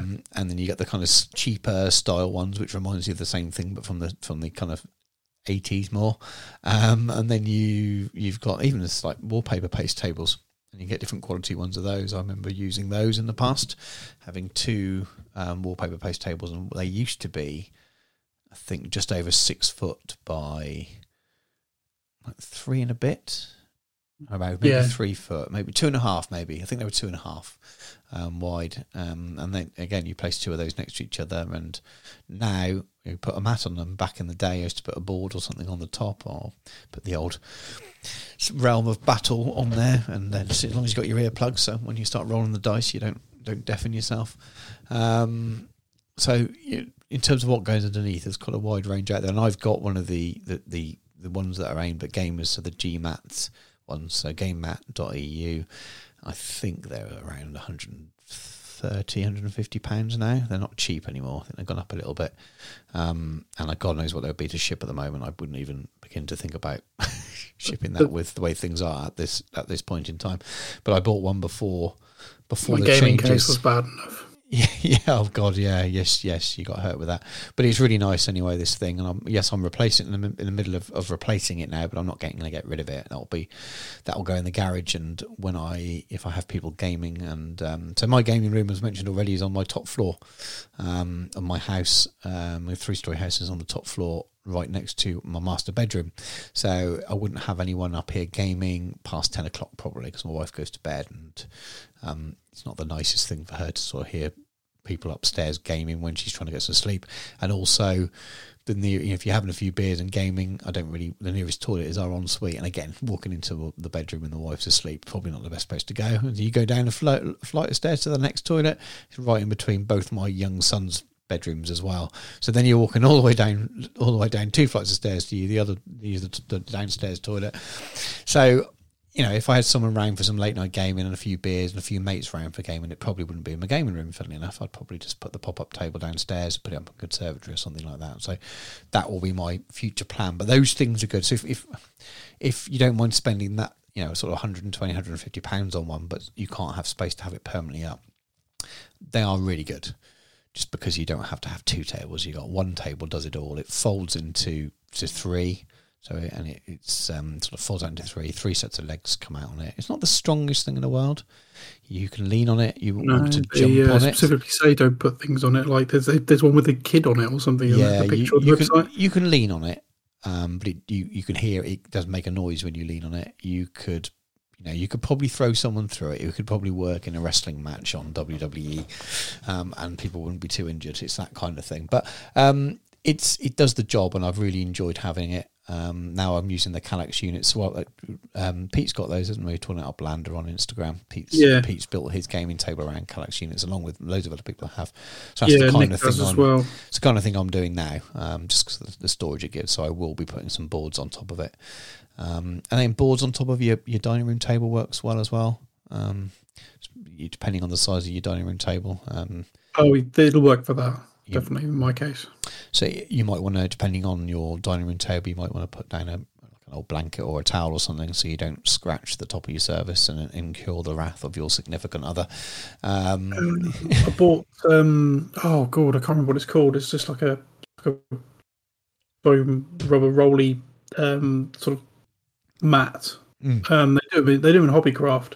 comes it comes in a, like a roll, and you know you get those sort of slightly hippie-ish looking um, uh, table settings where they're rolled up. It's like a rolled up rubberized mat. Oh, I think I know what you mean. Yeah, you also yeah, it's just like a big version of that. Oh, I think I know what you mean. You can get those that go under, designed to go under rugs as well to stop them slipping Yeah. on hard floors. Exactly.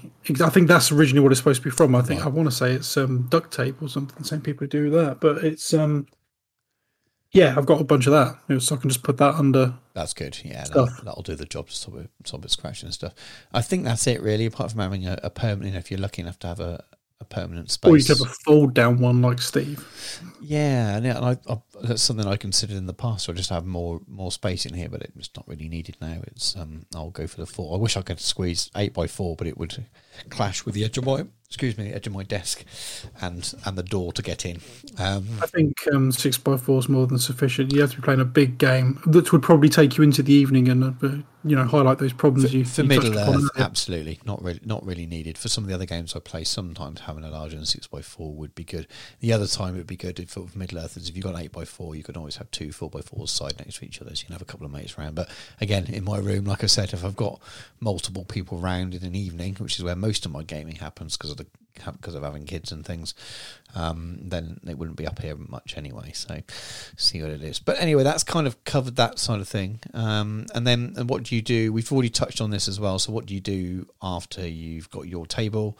Um, some people just paint their boards. Um, and when we kind of touched on that, so you, where did you get your map from? Uh, mine's a deep cut. Um, I picked that up. I can't remember now. I think it was Element actually. 'cause I think they were the only people who had one. Yeah, Um, because they do a particular one uh, called Muddy Fields that seemed really good for the sort of the color palette of Amon Hen. yes, yeah, yeah, yeah. So and it good. would work for really other things too. Um, so that's the one I picked. It was also quite close to the, the basing scheme I'd already done on my uh, Breaking the Fellowship and stuff. Yeah. So yeah, I ordered that uh, four x four one. Um, I wouldn't go back to things like um, Realm of Battle and stuff. No, no, I, no. I, I mean, I, I was I was staff when that came in. Actually, um, I've painted more than my fair share of those. So no more.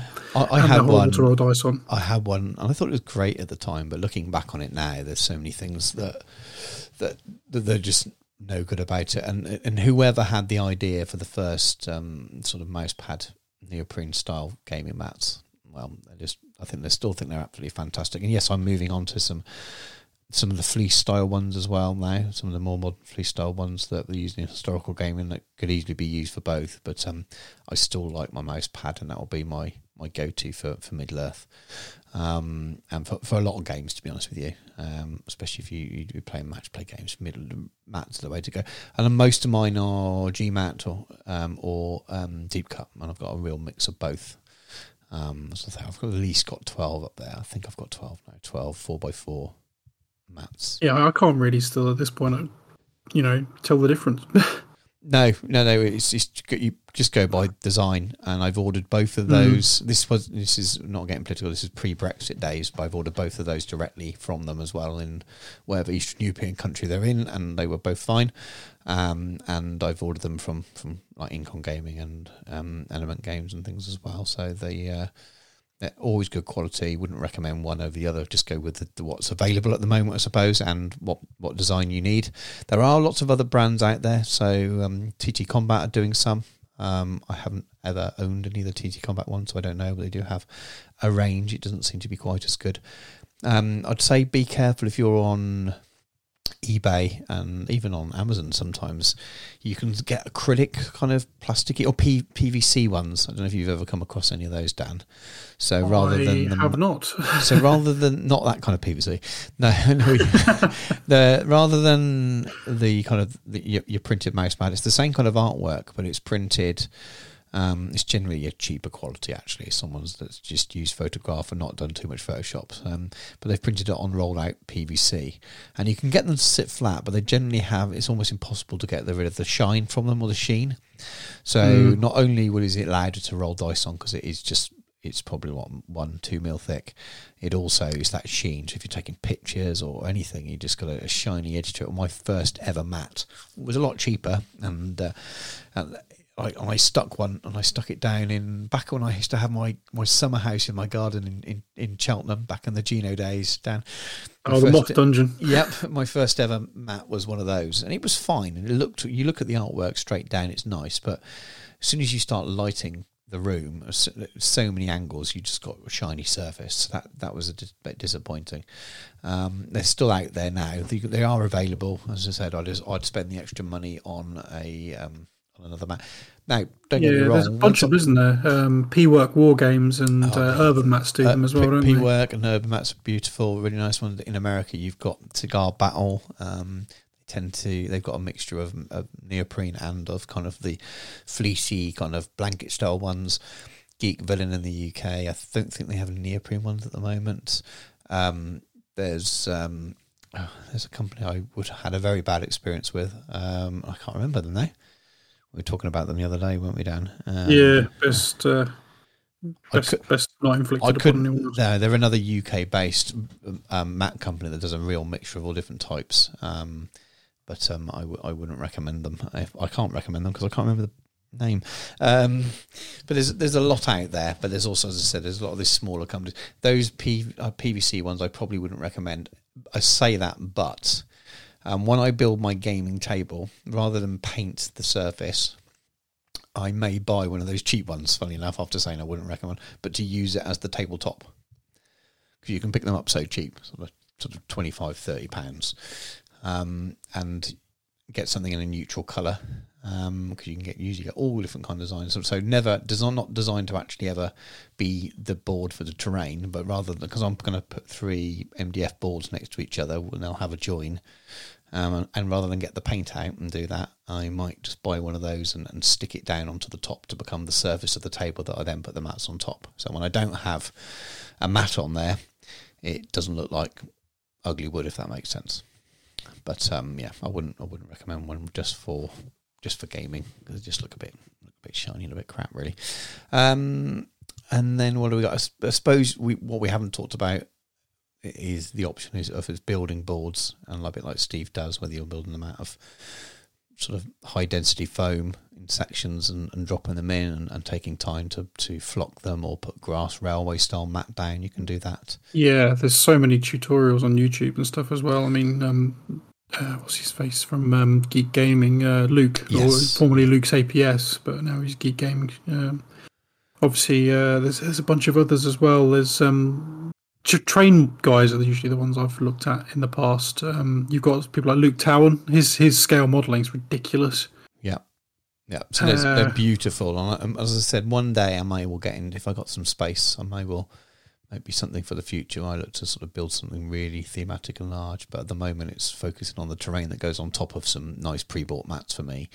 Um, but that may well change in the future. But they are definitely options. And if you if you just want to build a fairly generic kind of countryside board, say you play Middle Earth strategy battle game and, and not much else, and um, you just want a fairly generic board that has it's grassy um, that you can put some buildings on or something like that, then that can be a really good option and quite a cheap option for you. Um, and and fairly light to store if you're just doing it on, on bits of polystyrene you're not building the wood around it. So it's definitely something to do. Um, uh, and I, forgot something else. I kind of forgot the name of now. And I should have written this down. There's an so you can buy the railway grass mats that you get in all your railway stores, and most of them are smaller than than six by four. Um, so you'll end up using having to use multiple sheets. Um, but there's a company out there, I think it's Woodland Scenics actually. They do their grass mats, and it's it's backed on PVC, but it's flocked on the top. Um, and I've bought a couple of those, and they are slightly larger than six by four. Um, so you've got a little bit of overhang, but you can obviously trim it down. I think they're a hundred. 100 mil by 100 I can't remember can't remember how many mils it is but they are larger than 6 by 4 um, so you can cut those down to a 4 by 4 easily if you wanted to and I've even airbrushed on the top of those so you've got somewhere in between kind of that building your own railway style grass sort of texture up but also being able to roll it up but they do tend to roll up a little bit by themselves so you want to kind of pin tack it down when you uh, when you put it down on the board but that's another option as well and they're a little bit cheaper it might cost you about 30 pounds for it rather than sort of 50 60 pounds for a, for a neoprene mat Ah, next bit, next bit. Um, kits versus scratch build. I think I know what you're going to say here. You probably prefer the kits at the moment rather than spending a lot of time doing the scratch building. I would like to have the capacity and the time to do scratch building. I know that you know that's that's the hard one to pull, especially because I do have more time than most people, and I spend an awful lot of time painting miniatures as well. I could probably utilize that time, but I'd rather paint miniatures.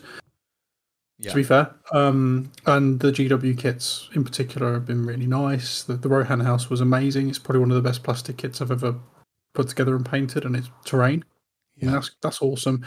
And the new Dol Guldur scenery, which actually we didn't mention earlier. I can't believe we missed that. Um, that's yeah, yeah, it looks phenomenal. fantastic, doesn't it? And that and that will be purchased once it's out. Oh, For God, a yes. that will be a table for um, Flotsam and Jetsam. So I will. That why not get it on release? oh yes, for you definitely. For me, it will Oh, be. God, kind of- So for me, it will be. I'm assuming it's going to be the kind of thing that's uh, a set kit, um, and then I'll need you'll need a three or four to do a whole table sort of thing, and um, that will be. You can always hope they're going to do the same thing they did with the Palisades and that, where they can buy like multi back. Well, you know, they did I- that they sold out really quick, and I was really, really lucky that Chip at Incom Gaming had bought a few, and he had one left over, and said, "Do you want it?" And it was a, quite a good price, and I said yes.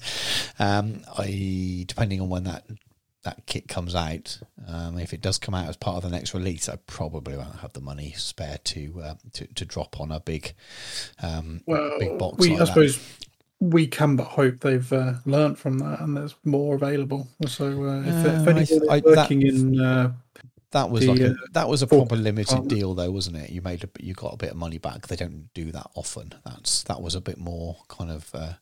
It made sense for it to be limited. It was more. I, I don't think it was very well communicated. Communicated. It was limited when it first. When that first kind of few days it was out, I, I didn't know it was. I just thought, oh well, that's cool.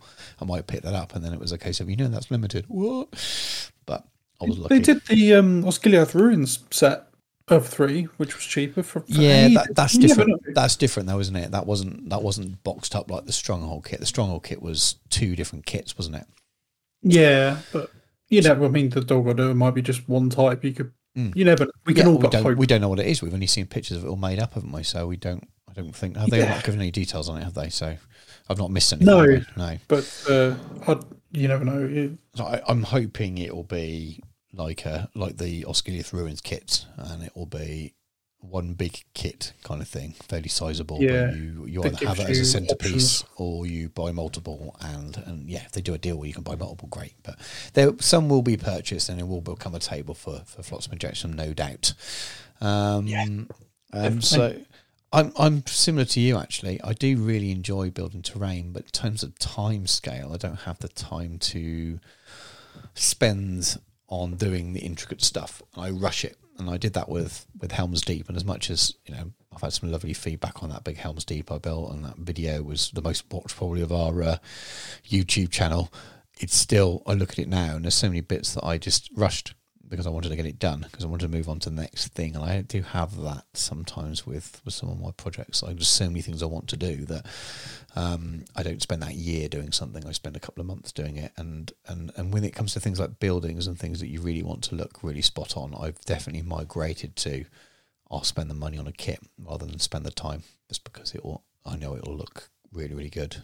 Um, and I'm happy to do the the bits, the the simpler bits, and make them look good, like the bases for trees and things like that. So I don't mind building and, and, and painting stuff, but when it comes to the scratch build stuff, I leave the really the posh stuff to the kits, and that's because we got so many more now. haven't we? And which brings us on to the the next bit. So good manufacturers of kits. So um, it's probably me going to be rabbiting on more yeah, you you you know the answer to this one. I mean, obviously we've got the ones I know of. You got you got 4Ground if you fancy the MDF, and obviously you got GW if you fancy your GW stuff. yeah, yeah. And So 4Ground do pre-painted um, MDF kits. yeah, which Um, are pretty nice. beautiful. There are premium costs because of their pre-painted. Um, they have some lovely stuff that will be great for Lake Town.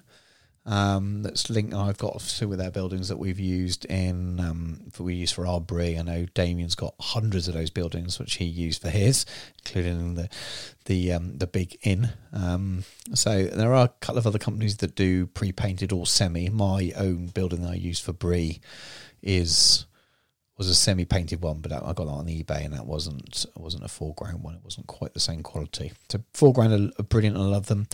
Um, TT Combat do MDF. They're probably the other end of the scale, so budget side of things, but they do some really, really good things that are quite cheap. Um, but once you paint them up, they can be fine.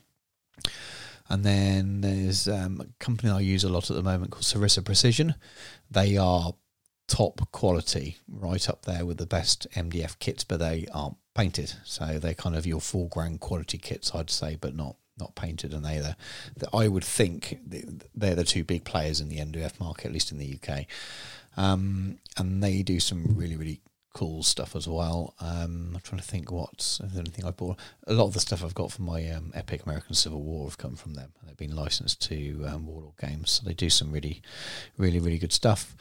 Um, there's a company called War Bases, I think they're up in Scotland, um, and they do lots of MDF bases, funnily enough, and they do some very basic kits. But they've also just released, they're just just releasing or just released a whole new range um, of buildings, and they they basically are another floating town um, like medieval style town. So that would be a perfect lake town. And I've, I've seen their prices are a little bit cheaper than the 4Ground ones. So I'm looking at that and thinking a, a, good set of that would be a really good lake town board for Flotsam and Jetsam. And I need a I need a, a C mat for a uh, a historical game that I've got that involves boats. Um, so I'm on my shopping list for next year already is a is a four x four at least, maybe six x four sea based mats. So if I pick up one of those mats and then some of that terrain, that could be a good. Um, there's just just so much out there. I mentioned Renedra late earlier on in the show. They make yes. they're a hard plastic um, molding company. I think they make some other people's miniatures. They definitely make the very common bases that you see in a lot of other kits. So you like your Perry miniatures kits and all the square bases, and they, I think they're all made at Renedra, and you can buy a lot directly from Renedra. But they make some wonderful plastic kits and ruins. So I've got. They do some Dark Age and medieval small ruins kits, and they're so cheap. If you haven't been on their website, go and have a look on their website and it's true scale 28 mil stuff, so it's perfect for for Middle Earth. They've got some castles, medieval castles that are humongous, and, and while they're not cheap, when you look at how much plastic is in it, they are really, really cheap compared to what they would be if, let's say, from Games Workshop. Games Workshop would oh, charge full times. Them. You just look at them now. The, the stuff they do is amazing. And oh, the prices based? are amazing. They're 20 minutes from me. Really? Really? They're in Wisbech. Oh, fantastic! Well, they they are brilliant. Means I've got to go to Wisbech, but yeah, just have a look on their website. There's there's loads of stuff that you could pick up. So they definitely do um, like fences and things like that, and they do medieval barns and buildings, and they're they're very basic plastic kits. They go to they remind you of um, probably GW sprues from ten years ago when they, you know there's a lot less on the sprue, so to speak. Um, but the details very up with modern things, and they clip off easy, clean up really, really easy, and uh, and yeah, just I think they're great stuff. And once you've glued together a plastic building, it's pretty indestructible. Um, whereas MDF stuff, you've got to store it carefully. It does break. It doesn't last forever. Whereas plastic stuff just just seems to go on and on and on. Um, so I mean that's just a smattering. There's loads of more stuff out there. It'd be really nice if actually people put in the comments on the on the release post for this show. Put some comments of your favorite terrain makers and what you get and things. Um, and it'll be different from people from different around the world. Um, post your own kind of region specific ones because lots of the advice we're giving, especially at the moment with the kind of how hard global shipping is on things. We're, we're finding a lot of people turning to turning to manufacturers closer to home. So um, sometimes advice we give won't really be applicable to to people on the other side of the world. So yeah, put your own put your own advice and things up there. But um, yeah, so I've mentioned some of my favourite companies anyway, things I go to most often. Um, what are we going to next? Trees. You've you've got some experience with trees recently. I, I do actually. Um, all of mine are Noch trees, which are they're primarily a railway or scenic uh, company from Germany. Yeah. And I got those. I mean, they were not cheap as trees go. I no, mean, I, I got a lot of recommendations to buy ones you can get from, you know, eBay or Wish or whatever, and you know, yeah. you can get thirty odd trees or whatever for about eight ninety nine with free shipping and stuff. But I, I thought you can never tell how big they are. Yeah. They all look identical, um, which is, is fine. Um, but I wanted to put a little bit more into it than that. So I think I spent about 50 quid. Yeah. That makes um, sense. That makes sense. Yeah, and I've still got loads spare. I've still got about, about maybe 18, 20 trees left to use, so I can still build more bits. Oh, that's good. That is good. So yeah, totally happy with that. I've looked at those. I've, I go two ends. I've got some really nice railway trees, the kind of things that you buy individually in um, your, your railway hobby shops that are like you pick one up and it's like eight quid or something like that. I've got a few of Oh, those really really nice ones. uh, There's some I- in my local that are thirty pound, and I was so tempted because they're beautiful. They They are are some massive as well. Yeah, I mean they, they they got more and more expensive. So I've got a few of those that I tend to be individually based, and I use them not on a on a board that's a forest. So maybe I'll, I'll put them on the Bree board or on the the Shire board or something like that. And then I've also got a lot of the cheaper ones, and I bought a lot of the cheaper ones recently. So I've done exactly what you you, you talked about but didn't do, which is kind of go down that you know. 50 trees for 12 quid kind of thing. In fact, not for Middle Earth, but I bought from Amazon 72 plastic kind of um, palm tree type things, um, mixed bag for thirteen ninety nine. Seventy two of them, and um, I'm I'm going to be doing a video soon for my own channel on on, whether I can turn them into uh, something that's usable because some of them are okay, some of them are shocking, um, and then they, because they're kind of bendy plastic, they may not paint up too well. So I've got some ideas about how to do it, but um, the challenge is to turn them into something that looks cool for for a tabletop. So, um, but yeah, they won't be so much for Middle Earth. But you could, what I do with them, you could use them for Middle Earth. So I will um, once once I've recorded the video, I'll mention it in a, in a, in a future show and pop a link in there if people are interested because it's a definitely a very cheap way to get a lot of trees. Um, but yeah, you've you but it's spend as much as you as you can afford to really with trees i'd say. If you don't need many buy some really nice ones because they look fantastic. If you do need to fill a board for a forest or something then maybe look at cheaper but look at ways that tighten them up. Um, um, I- i've got some plans for for both Mirkwood and for Fangorn. Um, and, and the Mirkwood ones i'd probably be using cheapish ones at times but then covering some of the cheapness with um, some teddy bear fur, um, cobwebs and stuff like that, just to kind of take the eye- take the attention away from the fact that it's a cheap tree. There are things you can do if you're if you're happy to do some work with them afterwards. But if you just want a tree to stick straight on a base, then yeah, go and buy some nicer ones. And it sounds like you, what you went to was the sensible side of spending more money rather than the kind of crazy. I'm building a diorama side of of of nice. Um, Yeah, I uh, kind of took the middle ground, I suppose. With Yeah. it. Um, I wanted something a bit nicer, and they they are really nice trees. In fact, they are very very nice. But um, yeah, I, d- I didn't want to spend a fortune either. I don't blame you. Right, well, we, we're nearly at the end of this kind of ramble on, on terrain and, and table setup, which may not have been of interest to everyone, but look, I think we should finish off with sort of the tools and resources and things that, that, that we use and things or could be handy. I mean, what have you what have you had to buy that Dan that you've never had to have before um, since you've embarked on this terrain making escapade? Actually, to be fair, not the hugest amount. The the big thing that I sort of got on board with was modelling compound, Yeah, which is shredded paper and um, artists casting plaster, as far as I can work out. yeah, um, which is sort of a variation on Sculptamold. Um, it's still quite expensive, but it is phenomenal. It's really, really useful, really good. Um, funny enough, I was speaking to Mr. Crow, Stephen, uh, from uh, Top Table Gaming, and he's made his own and he's found a way of doing it. So I've encouraged slash attempted to bully him into putting a video up of that. Ah. So he will, and if at some point he does, we'll be sure to put it in our social medias. Um, to be fair, watching what Steve's up to on his uh, YouTube channel is well worth a go. Um, anyway, uh, so check him out. But um, yeah, I haven't had to buy that much. Modeling compound was definitely one of the biggies. Um, I've done some bits with um, Milliput. Um, in you know, I used to use it for some gap filling and occasional bit of sculpting on miniatures, but it's the first time I've ever really used it as it's almost like a building material yeah. recently, but that was more my my display board, but it's sort of similar sort of discipline. But yeah, mostly it's that, and um, I didn't buy gaming sand. The, one of the biggest things I did was I went to um, just went to uh, Wickes or B and Q. I think it was B and Q in the end. I don't think I get it at Wickes. And just bought a big bag of sand in there, and then beach just laid it on trees and put it in the oven at 100 degrees for a couple of hours to dry it out. Uh, okay. Yeah, Two pound fifty, and I got so much. Whereas gaming sand, where people try and sell you literally a baggie of sand for a ridiculous Oh, price. it's, it's crazy. It's crazy. I my, my kids have got a sand gaming pit. sand. My kids have got a sand pit. So um um and I've got a cat. There's no way I'm playing in some sand pits.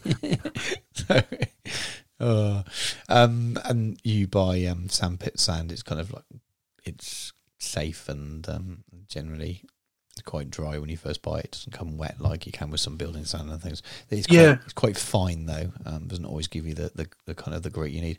Um, joking aside, yeah, I just bought cheap railway ballast and, and chucked um, Yeah. that in amongst the other sand. I think the whole lot cost me about six quid.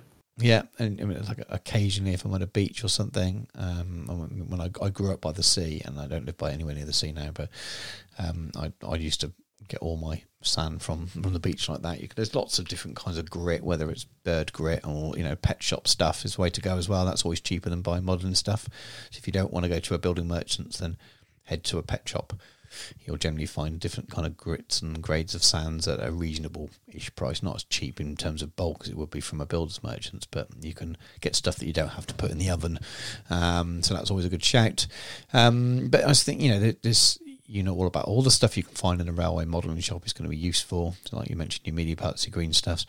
Looking um, places like um, Hobby Craft and look at sort of self-drying clays and things can be good as well for sort of doing your bulk molding of things and sculptor Yeah. mold like you mentioned. So look at um, um, it's not Luke APS anymore. It's his, his website called Geek Gaming Geek Gaming Scenics um, So uses modelling compound. so the range of stuff that he has there um, is, is is most things you kind of need to do that kind of proper home modelling.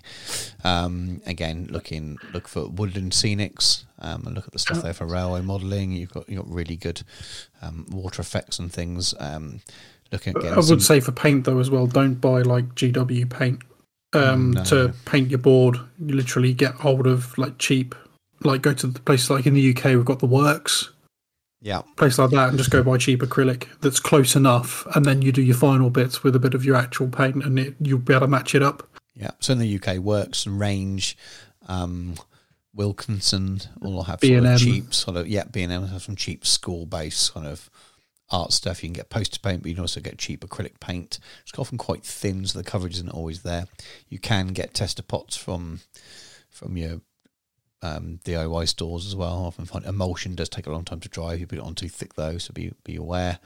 Um, yeah, things like blue foam, pick up um, XPS foam. It's really good for for modelling hills and things. Looking at hot wire cutters, the the list is, is is endless. Really, the best thing to do is slowly build it up over time, and get what you need for each project. And then what you'll find is next time you come back to do another project, you'll be like, oh well, I've, well, I've got this, I've got A, B, and C, but I haven't got D, so I'll just add that little section on. Um, we could probably sit here and list a lot of things, but if you're modelling in, in gaming anyway, you probably have a, a good start to these things. It just might be a way of dealing with things at a larger scale. So you might need bigger brushes and things. Think about picking up some cheap paint brushes rather than trying to uh, paint your uh, a table with your, your size number two. Um, Oh yeah, I just went to Hobbycraft and just bought Yeah. a bunch of cheap, but uh, like synthetics Yeah, because they cost virtually nothing. brushes, I just yeah. threw them away afterwards. you don't even want to be. They're, they're too. It's too expensive to uh, wreck a. Excuse me, a brand new um, tank brush or whatever they call them now from from Games Workshop. On either you want to go and uh, well, I think they probably do a scenery brush still. Do they still do a scenery brush?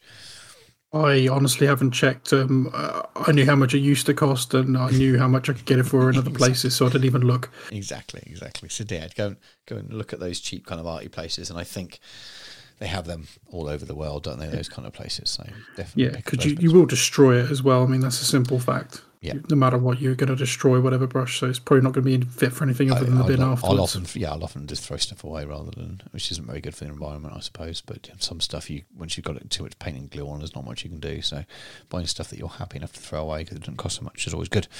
Um, um, yeah, and that's probably it, really. I mean, we, as I said, I could look around my disc and list tools, but that's probably really boring. As I said, pick a tool, pick a pick a pick a project and then get the stuff you need for that project.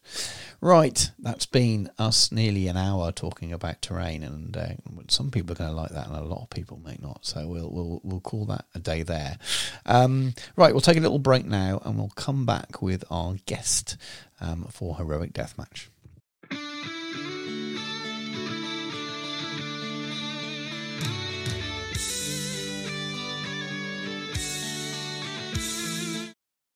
Welcome back. Welcome to Heroic Guest Match. Uh, so this time we've uh, got a guest on. Uh, as you may have noticed, the last couple of episodes uh, we haven't been able to get to Heroic Death Match. Unfortunately, uh, time has gotten away from us. But we are joined in this case by Nathan. So say hello, Nathan. Hello, Dan. Thank you for having me. You're very welcome. Thank you very much for joining us. Uh, thank you for giving some of your time on what is uh, my my Tuesday lunchtime. So thank you very much. Uh, so um, without further ado, tell us a little bit about you. Tell us a little bit about your Middle Earth hobby journey and uh, what you're up to at the moment. Uh, so uh, I started, like a lot of people, about 20 years ago with the Battle Games Middle Earth magazine, and then discovered girls and beer, and kind of uh, drifted away from it. Had a few years in the wilderness, ended up working for Games Workshop, which kind of reignited my Middle Earth love, and then kind of subdued it at the same time. Um, and I had a few, few years away from from it, and then during lockdown last year, picked up Fields box as a kind of good way of filling the time, and I've gone all in from there. Um, and I've now suddenly got a terrifying pile of unpainted sprues and metals and bits and pieces. Um, I'm I've currently got a great beast of Gorgoroth on the go, uh, which I've been flying through this week ahead of an upcoming event. And I'm quite enjoying painting him. Actually, it was uh, yeah, he's been it was a bit intimidating to to start off with, but thanks to some advice from yourself, it was uh, fairly smooth and uh, it's going well. Yeah, I really enjoy painting that model. Um, there are points of it which are a bit of a pain in the butt, um, mm-hmm. but in general, it was, it's, I mean, it's a fun model and it's one of the the larger, more impressive models. Um, I actually got to use mine on on the Saturday just gone, and that was good fun. Um, he didn't really do a huge amount apart from a bit of ball control and sniping the odd um, uh, Rohan Royal Guard, but you know that does me.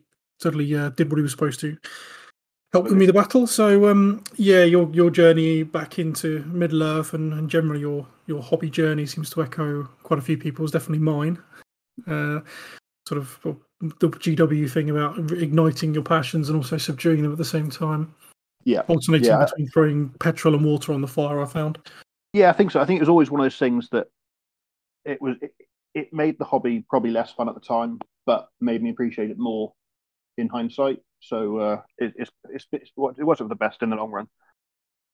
Yeah, I think uh, anything where you make your interests your profession has the ability to do that. I'd say. Yeah, yeah. House2 manages to maintain a business thing. It, it amazes me. I, I, know all of his reasons, uh, but it still amazes me every day that he's able to do that because I, I couldn't, and so more power to him.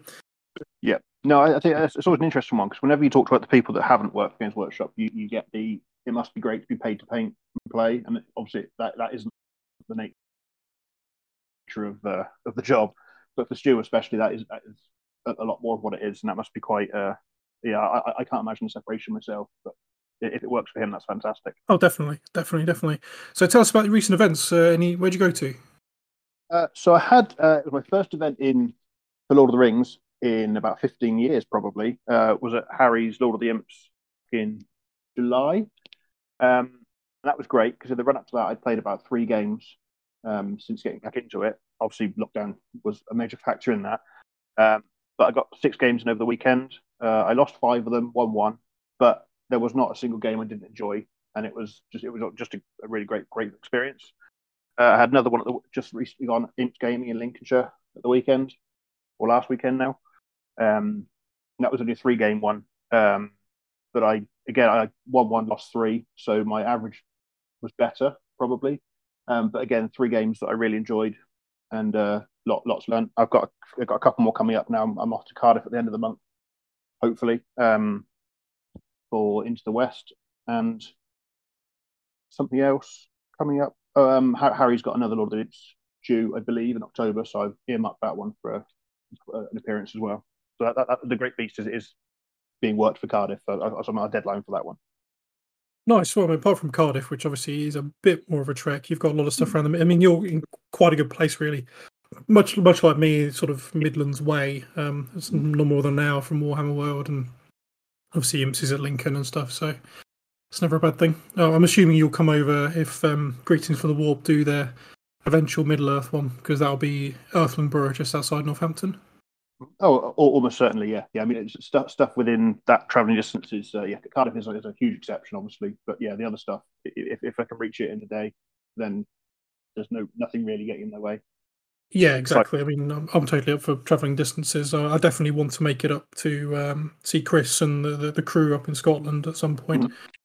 Yeah, yeah. So I saw, I saw that one come up, and, and uh, unfortunately, that, that one didn't quite work out. My, my wife was keen to go to that one, um, not not to play, just to see the area, and that would have made things a lot easier for driving stuff. But it, it just it didn't work out for our calendar. But definitely, at some point, would be amazing to get up that far. Yeah, it's a be- beautiful part of the world, so um, I'm definitely up for going up there.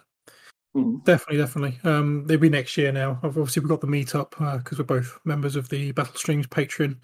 So we've got the meetup Yep. in uh, October. Uh, it is Yes, October, yeah, yes, got that one. 30th.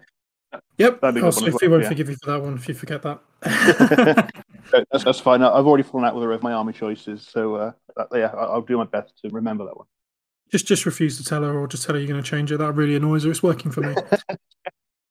Yeah, But, I- I- uh, that's what I did, but it's all it's all fine now. I, I can't decide. I've I've painted too many armies that I've not played with yet, so I'm, I'm, I can never decide. Whatever I turn up with on the day. Um, but uh, yeah, that's I mean that's cracking. Uh, you've obviously been to more events than I have. I you've been to some. I haven't been to any yet, but uh, they are on the list for me. Uh, so yeah, definitely, I'm looking forward to sort of following in your footsteps on that one because uh, as much like you previously, I haven't played a single Middle Earth event of any description yet, and I've only played about six games total since I got back into. it. I picked the best possible time to get back into it. Oh, absolutely. I just before pandemic. Yeah. Fantastic.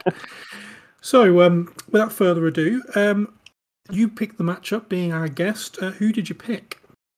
Uh, so I've picked uh, Aragorn King Elessar. And who did you pick to go against him? uh, the only creature that I have any memory of even having a chance of beating him, which was the Mordor Troll Chieftain at the Black Gate. Seems thematic. Seems fair. I, I like it. I like it. So um, naturally, you are taking King Elessar, and in my traditional underdog role, I am taking the uh, Troll Chieftain because certainly on paper he is, although uh, the film would suggest otherwise. Mhm. But uh, that's always good fun. Um, so, um, do you want to read us through the profile for King Elessar? Yeah, absolutely.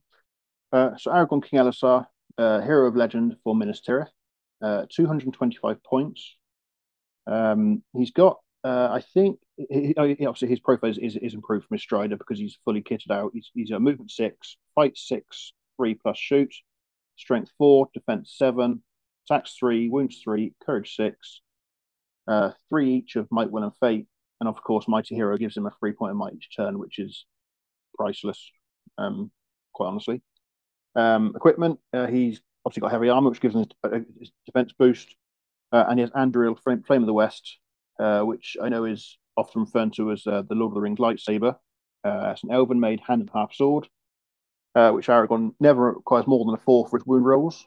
Um, and he, he and he, obviously because of hand and half, he can use it as a two-handed weapon, and he can still get the plus one bonus to wound. So he could potentially wound anything on three plus, which is pretty incredible.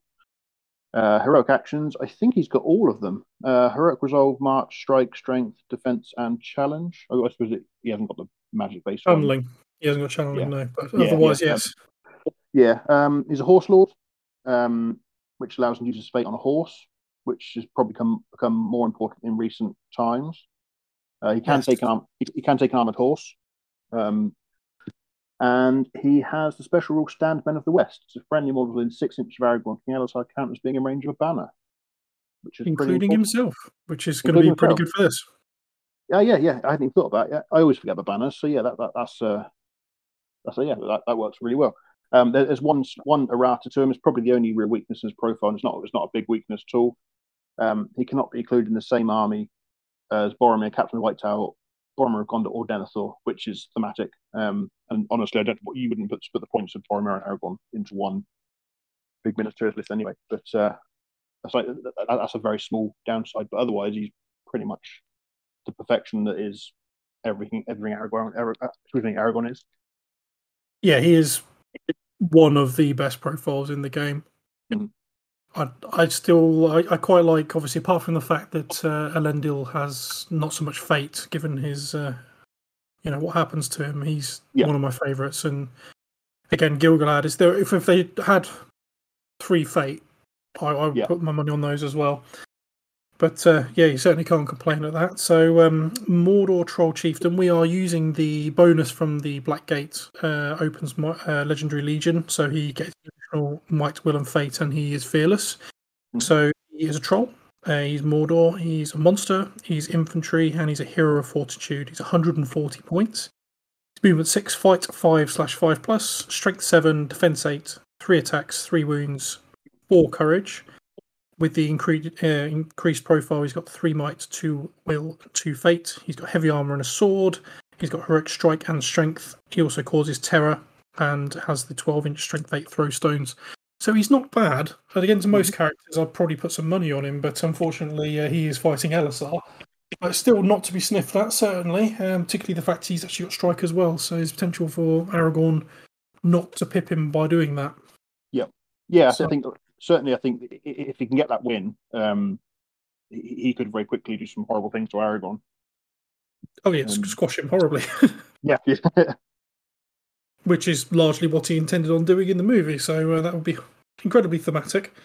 yep, yeah. It was unfortunate timing at the, the destruction of the ring for that one, but uh, Well, for the troll, certainly. yeah, yeah. Possibly not quite so much for uh, Aragorn. I think he was probably quite pleased with the, uh, the run out of the events, and certainly the uh, beginning of the Fourth Age of Middle Earth would have been slightly different otherwise. yeah, it would have been an, an odd kind of situation. Yeah, But you certainly can't complain about that. So, um, as we've otherwise stated, uh, you'll be running Elessar and I'll be running the Troll. So, um, without further ado, why don't we uh, get stuck in and uh, get rolling some dice? So, yeah, really. first round, um, are you going to strike? Uh, yes, I used the free point of, of might to strike with Aragorn. I'm also going to strike. Uh, I get a one, so he, he's fight seven. I have also scored a one, so I am fight eight. So, Well, there we go. Okay. but that'll do me fine on this one. Yep. So, roll off. I have a six high. Okay. Uh, I have ugh, a two high, but I, I, I will use the banner and get a four. Oh dear. Uh, Right. So six with a fight of eight. That puts me in the run for that one. It does indeed, yeah, because I, yeah, I, I, I can't win it even with that with might, yes. So I, I should, I should Yeah. have said he's going to take a beating, should I? Yeah, go, go for it. So we've got uh, your defense of seven versus strength of seven. I'm looking for an almighty four plus. So I have two fives and a two, so it'll be two fate saves from you, please, sir. Two fate saves. Okay. Do uh, oh goodness, they both fail. Uh, Right, so- uh, oh, both, both yeah, oh, a three for both. Uh, yes, I will. I'll save Can my might and take the two wounds. You can always uh, throw another point uh, fate at it. Oh, I, I could. Yeah, I can use the third, third fate, can't I? Which I fail as well. That's fine. Oh. Okay. That's fine. This, this is going as it did in the film so far. So that, that, that works. I'm, I'm fine with that. so fate is all gone, but uh, otherwise unharmed. Excellent stuff. Okay, uh, you're going to strike again with your free free point. Yeah, I better do. Okay, I'm going to Uh, use my second point of might to. Uh, Mhm. I have scored a four, so that puts me on fight ten. I have scored a five, which puts me on fight ten as well. Okay, okay. so it's down to the dice. hmm I've scored a four high. I've got a five high. Ah, then you then you win. So so Mm-hmm. um, roll those fours. Uh, four plus, yeah. Uh, that is one wound. Two My ones and a fate- four. Oh, blimey! I've got. Uh, unfortunately, I've rolled a two, so I've lost uh, a point of fate. I'm going to re-roll. I'm going to use my second point of fate and have another go. That's a five. So I managed to make the save. So I've still got my wounds, but I am run out of fate also. Okay. Well, this could get messy. Right, I'm going to use my final point of might to strike again. Yeah, I'll Um, use my- strike to nine. I want. I want a two, so I'm on fight nine. Okay. I use my three point to strike up to a nine as well. Oh, There we go. Getting tense. I have a five high. Uh, I have a five high as well. Oh, I'll let you Right. roll first, sir. So it'll be three plus because it's an elven made. Yes. So we'll go with that. It's no, it's a one. So it goes to you. Oh, okay. So I'm going to need those four, uh, fours. Mhm. I've scored uh, I've two, a four, and a five. So I've got two wounds on you. two wounds. I have no fate left, so that's two wounds taken, down to one. It's a bit tense now. And now would be a good time for the, for the eye to be destroyed, or the ring. Sorry. Yeah, uh, unfortunately, I have no more might to uh, strike up. So Okay, uh, but you're you're fight seven, though, aren't you? So I will- am- I will continue to use my free point to uh, strike up to a nine. So I will win draws. okay, got a five high, Five high. Uh, I match that five. and you beat me on the fight. Okay, so. Here come the here come the four pluses. Uh, that is two four pluses, and oh, and a three. So if I spend a point of might, I can finish you at And death. you- yep. Yep, which to be That fair be- sounds pretty appropriate. Pretty smart thing to do. Well, and on that count, um, the Mordor Troll Chieftain has given Aragorn an absolute whooping, but does fail at the last, which sounds quite Mm. appropriate. yeah, he's got a bit of a bloody nose, and uh, he'll be limping home, but he, he did get the win in the end. So uh, we'll we'll accept that. Can't say further than that, and it is a little bit closer than half of the usual uh, death matches. So, uh, a good choice there, and thank you very much for that. No, no worries at all. Good fun. Excellent stuff. Well, thank you for joining us. Um, and without further ado, um, do you have any uh, shout outs you'd like to make for your local club or groups or whatever that uh, you know you're part of? Um, I'd say um, I, I've been playing a lot of Imps Gaming in Lincoln. In Lincoln, um, it's a bit of a trek for me, but there, there's a really good gaming crowd there. It's, it's not a trek; it's a, like four to five minutes up the road. There's a really good group of people there. Um, I'm working on people at my local shop in Grantham, which is Dice Cavern Games, which is a, a- a good shop with a, with a good manager who's keen to get Lord of the Rings played, but not quite there yet. But hopefully someday. Uh, other than that, I guess I, I just echo the same as your your standard thanks on the podcast to all the content creators that have kept us busy for the last year, eighteen months, century, or however however long it's been now. We've been stuck indoors. Yeah, it it is. It has made life a little bit easier. So yes, I'd echo that. Well, thank you very much for joining us and uh, giving me your time on this uh, Tuesday afternoon. So uh, once again, cheers there. Yeah, thank you, Dan.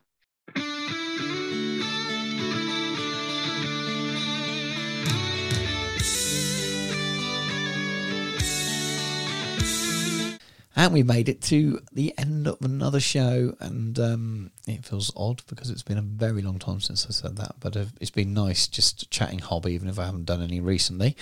Um, so, Dan, I'll hand over to you. Would you? What would you like to say before we let these people go?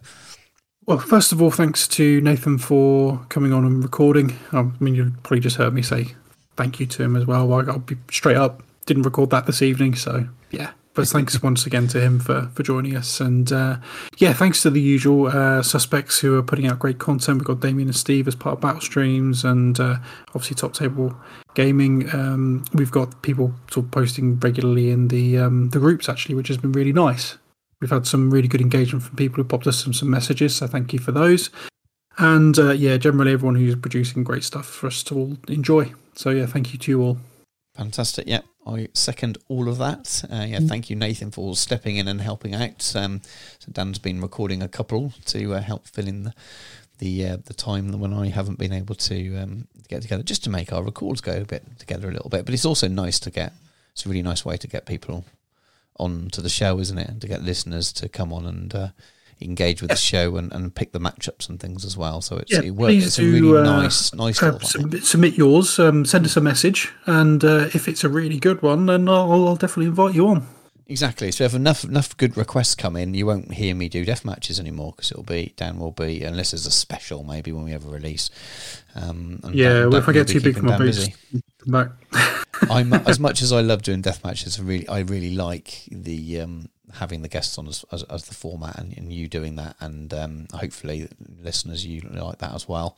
Um, and it just makes our record a little bit easier. It means we can get the show comfortably in into an, an into an evening, and it doesn't get too long to get all the different sections recorded and things. Um, but yeah, thank you for everyone to for who's been listening and stuck with us with a little gap. And there's a few people that messaged and said, "When's the next one going to be?" So apologies for the gap. As I said, it's mainly the personal. We said that a lot recently. This time was very much unforeseen stuff um, to do with family, and uh, hopefully that will become easier. But I make no promises about it. To be honest with you, there could be bumpy times ahead, but um, hopefully it'll be fine. But anyway, if you would like to engage with us still and not fed up with us not putting shows out, um, you can head over to our Facebook page um, and you can join our Facebook group. There's a link from that, so just um, search us on Facebook. You can follow us on Instagram at OOTFP Podcast and on Twitter at OOTFP, or you can email us directly at OOTFPpodcast at gmail.com. Don't forget to check out our YouTube channel. It's not loads and loads and loads of regular content, but we, we use it as a bit of supporting act in a way to kind of show you things that are better on video rather than just on audio. But thanks very much for listening. Take care, and we'll catch you all soon.